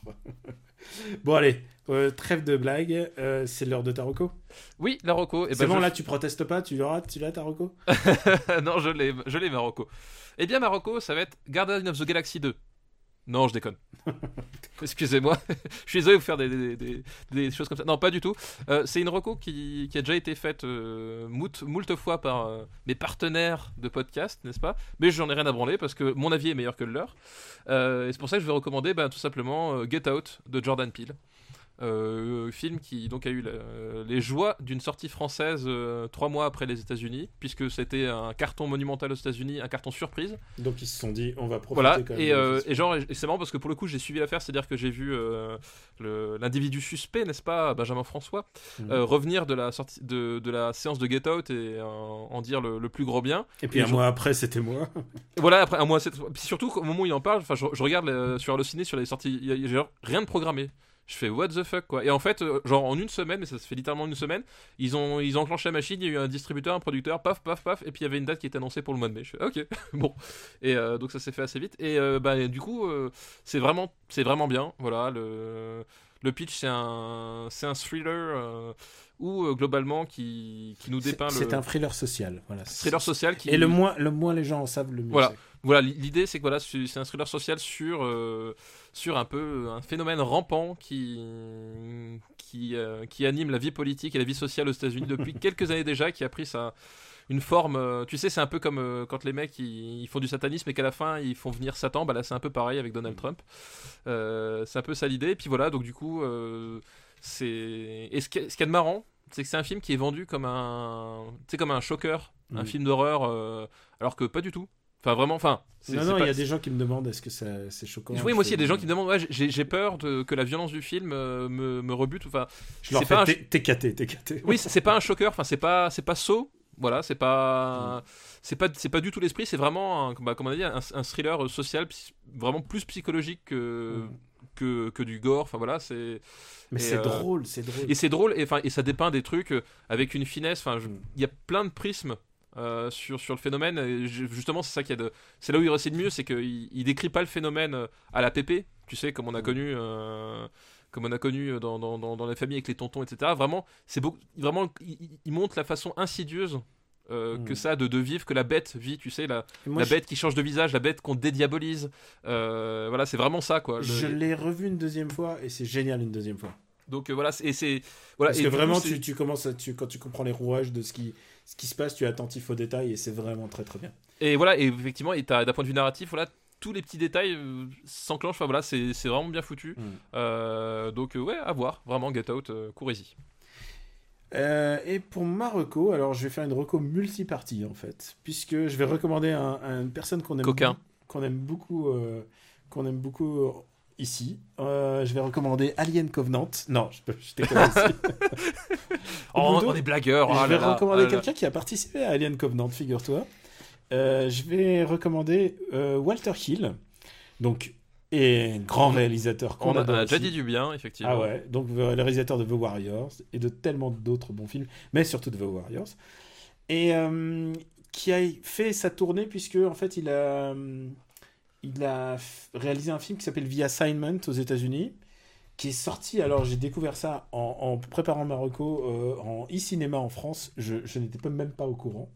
Qui s'appelle Revenger. Je ne l'ai pas encore vu. Revenger, oh putain, le titre. Revenger en France, ils ont tout compris. Et- mais par contre, ce qui est intéressant, c'est qu'il a fait la tournée des popotes pour faire sa promo. Et euh, il a fait un podcast qui s'appelle What the Fuck euh, avec Marc Maron, qui est un mec qui fait des interviews à l'américaine et très long podcast. Donc il a fait une bonne interview dedans. Et surtout celle qu'il a donnée à Bret Easton Ellis dans son propre podcast. Ouais, tu en avais déjà parlé, effectivement. Ouais, j'avais parlé de Bret Easton Ellis avec, euh, Avec Carpenter à l'époque. avec Carpenter qui était passionnant. Et bah là, il parle de avec Walter Hill donc de la genèse d'Alien, puisqu'il faut le savoir, euh, Walter Hill est, est- est littéralement le créateur du personnage de Ripley. Ouais. Donc, euh, et on le dit pas assez en fait, ce, ce- ça, mais oui, c'est lui. Et du coup, euh, et du coup, il revient sur les genèses et sur comment ça s'est fait et comment c'est peut-être un mec qui a loupé le coche du cinéma commercial. Et tu sais, il dit des trucs assez fatalistes du genre, à dire, si mon avion s'était écrasé en 1986, je serais culte aujourd'hui. Mais et c'est très bizarre à, à dire, mais donc voilà, le, donc le podcast de Bret Easton Ellis, euh, qui s'appelle le Bret Easton Ellis Podcast, je ne sais plus. Enfin, vous allez le trouver facilement. euh, et surtout le dernier épisode où c'est Walter Hill. Voilà, je pense Et- que c'est. ouais. Et, et tu sais, Bonne un, un truc, c'est que j'ai vu aussi le documentaire de Terrence Malick, mec. Oui, le, le celui qui est sorti dans une. Alors, j'ai pas compris pourquoi est-ce qu'il sortait que une seule fois. Je euh, comprends pas, je comprends pas. J'ai mais- pas pigé le trip en fait. mais mais- j'y ai pris euh, assez plaisir en fait. Comme, comme je suis toujours content de voir du Terrence Malick. Et surtout le fait que c'était à un moment précis et que tu pourras pas le revoir, enfin, j'imagine en DVD plus tard. C'était assez jouissif en fait. Donc euh, voilà, j'ai. Euh, voyage, c'était appelé Voyage, for- Voyage, Off Time. Voyage of Time. Et euh, c'était très bizarre. C'était très très arbi. Je me serais peut-être passé des Hommes des Cavernes, peut-être. Mais bon, voilà. Donc, euh, Oh bah, tu sais, avec les dinosaures aussi. Enfin, je veux dire, il peut tout, il, peut aller partout maintenant. Il faut que je recommande un autre film qui est sorti le même jour que euh, Get Out, donc ça va être notre double reco ciné. Il, y a, euh, je me- euh, il s'appelle Jigrobot. Ah oui, j'en ai entendu parler. Oui, oui. euh, J'ai pas vu, mais j'en ai entendu parler. Ouais. Euh, c'est, on l'appelle Jigrobot plutôt. Et euh, c'est un, un polar, c'est un polar avec des relents de films de super-héros et aussi de critique sociale. On en parlait du thriller social euh, Ouais. juste avant. Là, il y a un peu de critique sociale puisque c'est un contexte italien euh, avec les, les mafias et, et c'est un mec qui acquiert des, vraiment des super pouvoirs d'une manière euh, euh, presque caricaturale puisque c'est comme dans les années 60, il tombe dans un truc radioactif au première minute Oui. du film et il leur sort, il est, il est, il est super balèze. Et c'est euh, et c'est vraiment bien parce que c'est fait avec de vraiment deux bouts de ficelle. Euh, je crois que ça coûte un film à 2 millions, quoi, tu vois. C'est et, et en même temps, euh, il y a une telle volonté, une telle. euh, Le mec a tellement bien assimilé les codes, euh, les, le, le passif, le passif des, des, des fumetti, tu sais, c'est le- les bandes dessinées italiennes. Et en même temps, euh, il s'inspire de, bah, hum, c'est comme si euh, tout d'un coup euh, un mec acquérait des pouvoirs en France et qui tout d'un coup il regardait Goldorak et Goldorak l'inspirait pour devenir un super-héros puisque Jigrobot en fait c'est un robot euh, co-créé par Gonagai en fait et qui a le succès de, bah, de Goldorak en Italie quoi parce que c'est là-bas eux ils ont eu droit à ça. Nous on a eu à Goldorak et du coup il devient son personnage mythique donc vers lequel il aspire et, et s'il y a vraiment un contexte social vraiment horrible parce que il est, euh, il, est, euh, il, rencontre une fille euh, qui est vraiment fragile, perturbée, traumatisée par la vie et par tout ce qui lui est arrivé. Et il se lie d'amitié à elle. Et alors que lui, son premier réflexe, dès qu'il a des pouvoirs, c'est d'aller pas cambrioler une banque, mais d'aller braquer un, un, distributeur de billets, tu vois, pour se payer une super télé 4K pour se branler sur du porno, quoi. C'est son premier réflexe. C'est très cracra. Alors, ça me fait penser à, au film de James Gunn euh, décrit comme ça, euh, ah, c'était super. un petit peu, ouais. Euh, super avec donc notamment avec Ellen Page, notamment avec Nathan Fillon. Voilà, enfin, Kevin Bacon aussi d'ailleurs qui, qui, joue dans, Super. Enfin, bref, voilà, quand tu me le décris comme ça, ça, me fait penser un peu. C'est un peu de ça, ouais. Un, peu, à Donc voilà, vraiment, on l'appelle Jigrobot, était vraiment un bon film à voir. le regardez pas en, en copie, en copie sur internet, puisque c'est un film qui a quand même déjà deux ans. Euh, faites-vous plaisir, allez le voir en salle. C'est vraiment un film qui mérite son cinéma. Et euh, ouais, c'est de la série B, ok, mais, mais, c'est vraiment euh, une vraie envie, putain d'envie de cinéma. J'espère que je te l'ai donné envie. Ah oui, mais en deux minutes là. J'étais curieux déjà avant, mais j'essaierai bah, sans doute la, sortie vidéo. Mm. J'attendrai la sortie vidéo pour, pour voir ça. Bon bah c'est la fin. Mais oui, c'est la fin. On vous remercie euh, de votre fidélité. Euh, on est toujours très touché par les retours que vous avez. Je sais qu'on, euh, pour nous, ça, fait un petit peu de temps quand même qu'on n'a pas enregistré. Oui, c'est ça. Pour nous, pour nous, il y a une, voilà, une longue, un long laps de temps où on, on ne s'est pas parlé, on n'a pas discuté cinéma. Ça faisait un peu, un peu bizarre, tu vois. Ça nous a manqué. littéralement, ça nous a manqué. Tu, m'as manqué, Loulou. Je, je vais pas tarder à débarquer chez toi pour manger de la raclette. Mais Yana, on a, on a fait les provisions. Hein. Elle t'attend. Hein. Elle ah, t'attend. d'accord, j'arrive. Quand on le frigidaire, elle crie Oh, Daniel Daniel Tu vois. C'est comme ça que j'aime les frigidaires. euh, nous sommes disponibles sur le site supercinébattle.fr où vous pouvez retrouver la master list. On est aussi disponible sur YouTube. Et puis, on vous remercie aussi d'aller sur iTunes et de mettre des bonnes notes et euh, des commentaires sympas parce que ça aide à notre référencement et que nous, on n'est pas les produits référencement. Nous, on est, on est, on essaye d'être bon en parlant de cinéma dans ce micro. Le les produits de référencement, c'est vous. Le reste, c'est une bouteille d'eau à la mer. Voilà, exactement. Et, et continue parce qu'il y, y, en a des commentaires sur iTunes qui sont vraiment très drôles en fait. ouais, c'est euh, vrai qu'il y en a des très très drôles. Quoi. On, passe de temps en temps et quand je tombe dessus, à chaque fois, ça me fait vraiment rire de, de, lire les commentaires qui J'espère que tu les lis à ta femme dans la voiture. Pour dire à quel point je suis génial, c'est ça. Regarde ce que les gens disent de moi. Steven, dis-nous tout. Euh, bah, Where, where, Art Thou? Where Art Thou, et eh ben, euh, donc Super Ciné Battle, évidemment. Euh, Game Cult, euh, sur Sens Critique, et puis peut-être sur After Eight, qui sait, bientôt, dans le cours d'un épisode. Who knows? Et, Et, aussi un petit projet, on n'arrête pas de le teaser de, semaine en semaine, tu remarques ce projet, qui va pas trop tarder quand même. Quel projet? Mais je suis pas au courant, Daniel? les, gens, tu vois, je, vais te faire passer pour un salopard. Les gens vont dire Ah putain, il va le lâcher et tout. Non, non, non. Euh, non, je, suis, au courant quand même. Tu es inclus, On, on l'a fait ensemble. Mais oui, on vous prépare des choses. On prépare des on choses. prépare des choses pour que vous soyez heureux parce qu'on travaille à votre bonheur. Mais c'est ça en fait. Et je pense qu'on devrait être remboursé par la sécurité sociale. je pense que la, ah bah, prochaine étape, c'est Super Ciné Battle remboursé par la sécurité sociale parce que ça vous fait trop de bien en fait. Oui, en plus maintenant vous êtes tous en âge d'avoir un pote ministre maintenant. oui, littéralement. Et euh, moi, vous pouvez me retrouver. Euh, bah, j'écris pas beaucoup en ce moment parce que je suis sur un projet de bouquin. Euh, mais vous pouvez me retrouver sur, parfois sur UGC Limité où j'écris de temps en temps des articles. vous pouvez me retrouver de temps en temps sur nos ciné, sur le podcast MDR que j'anime ah oui, dire, que j'anime autour de mes camarades. On vient d'enregistrer l'épisode sur Problemos aujourd'hui même, donc on est très très content. Euh, on, a, on a deux bonnes comédies d'affilée, je te jure, mon pote. On était heureux. on s'y attendait pas, c'est ça Non, mais on est sortis, mais tout sourire, quoi. c'est une différence hein, quand tu dois allumer de la merde et quand tu dois. Remarque, on a, on a fait une comédie aussi qui était pourrie. Et, euh, et aussi, qu'est-ce que je fallait que je vous dise? Ah oui, euh, j'ai écrit la postface d'une bande dessinée qui s'appelle Jem et les hologrammes. J'en ai déjà parlé dans mes recommandations. Tout à fait. et Jem et les hologrammes est sorti en français. Et quand je l'ai appris, j'ai dit putain, il y a Jem et les hologrammes.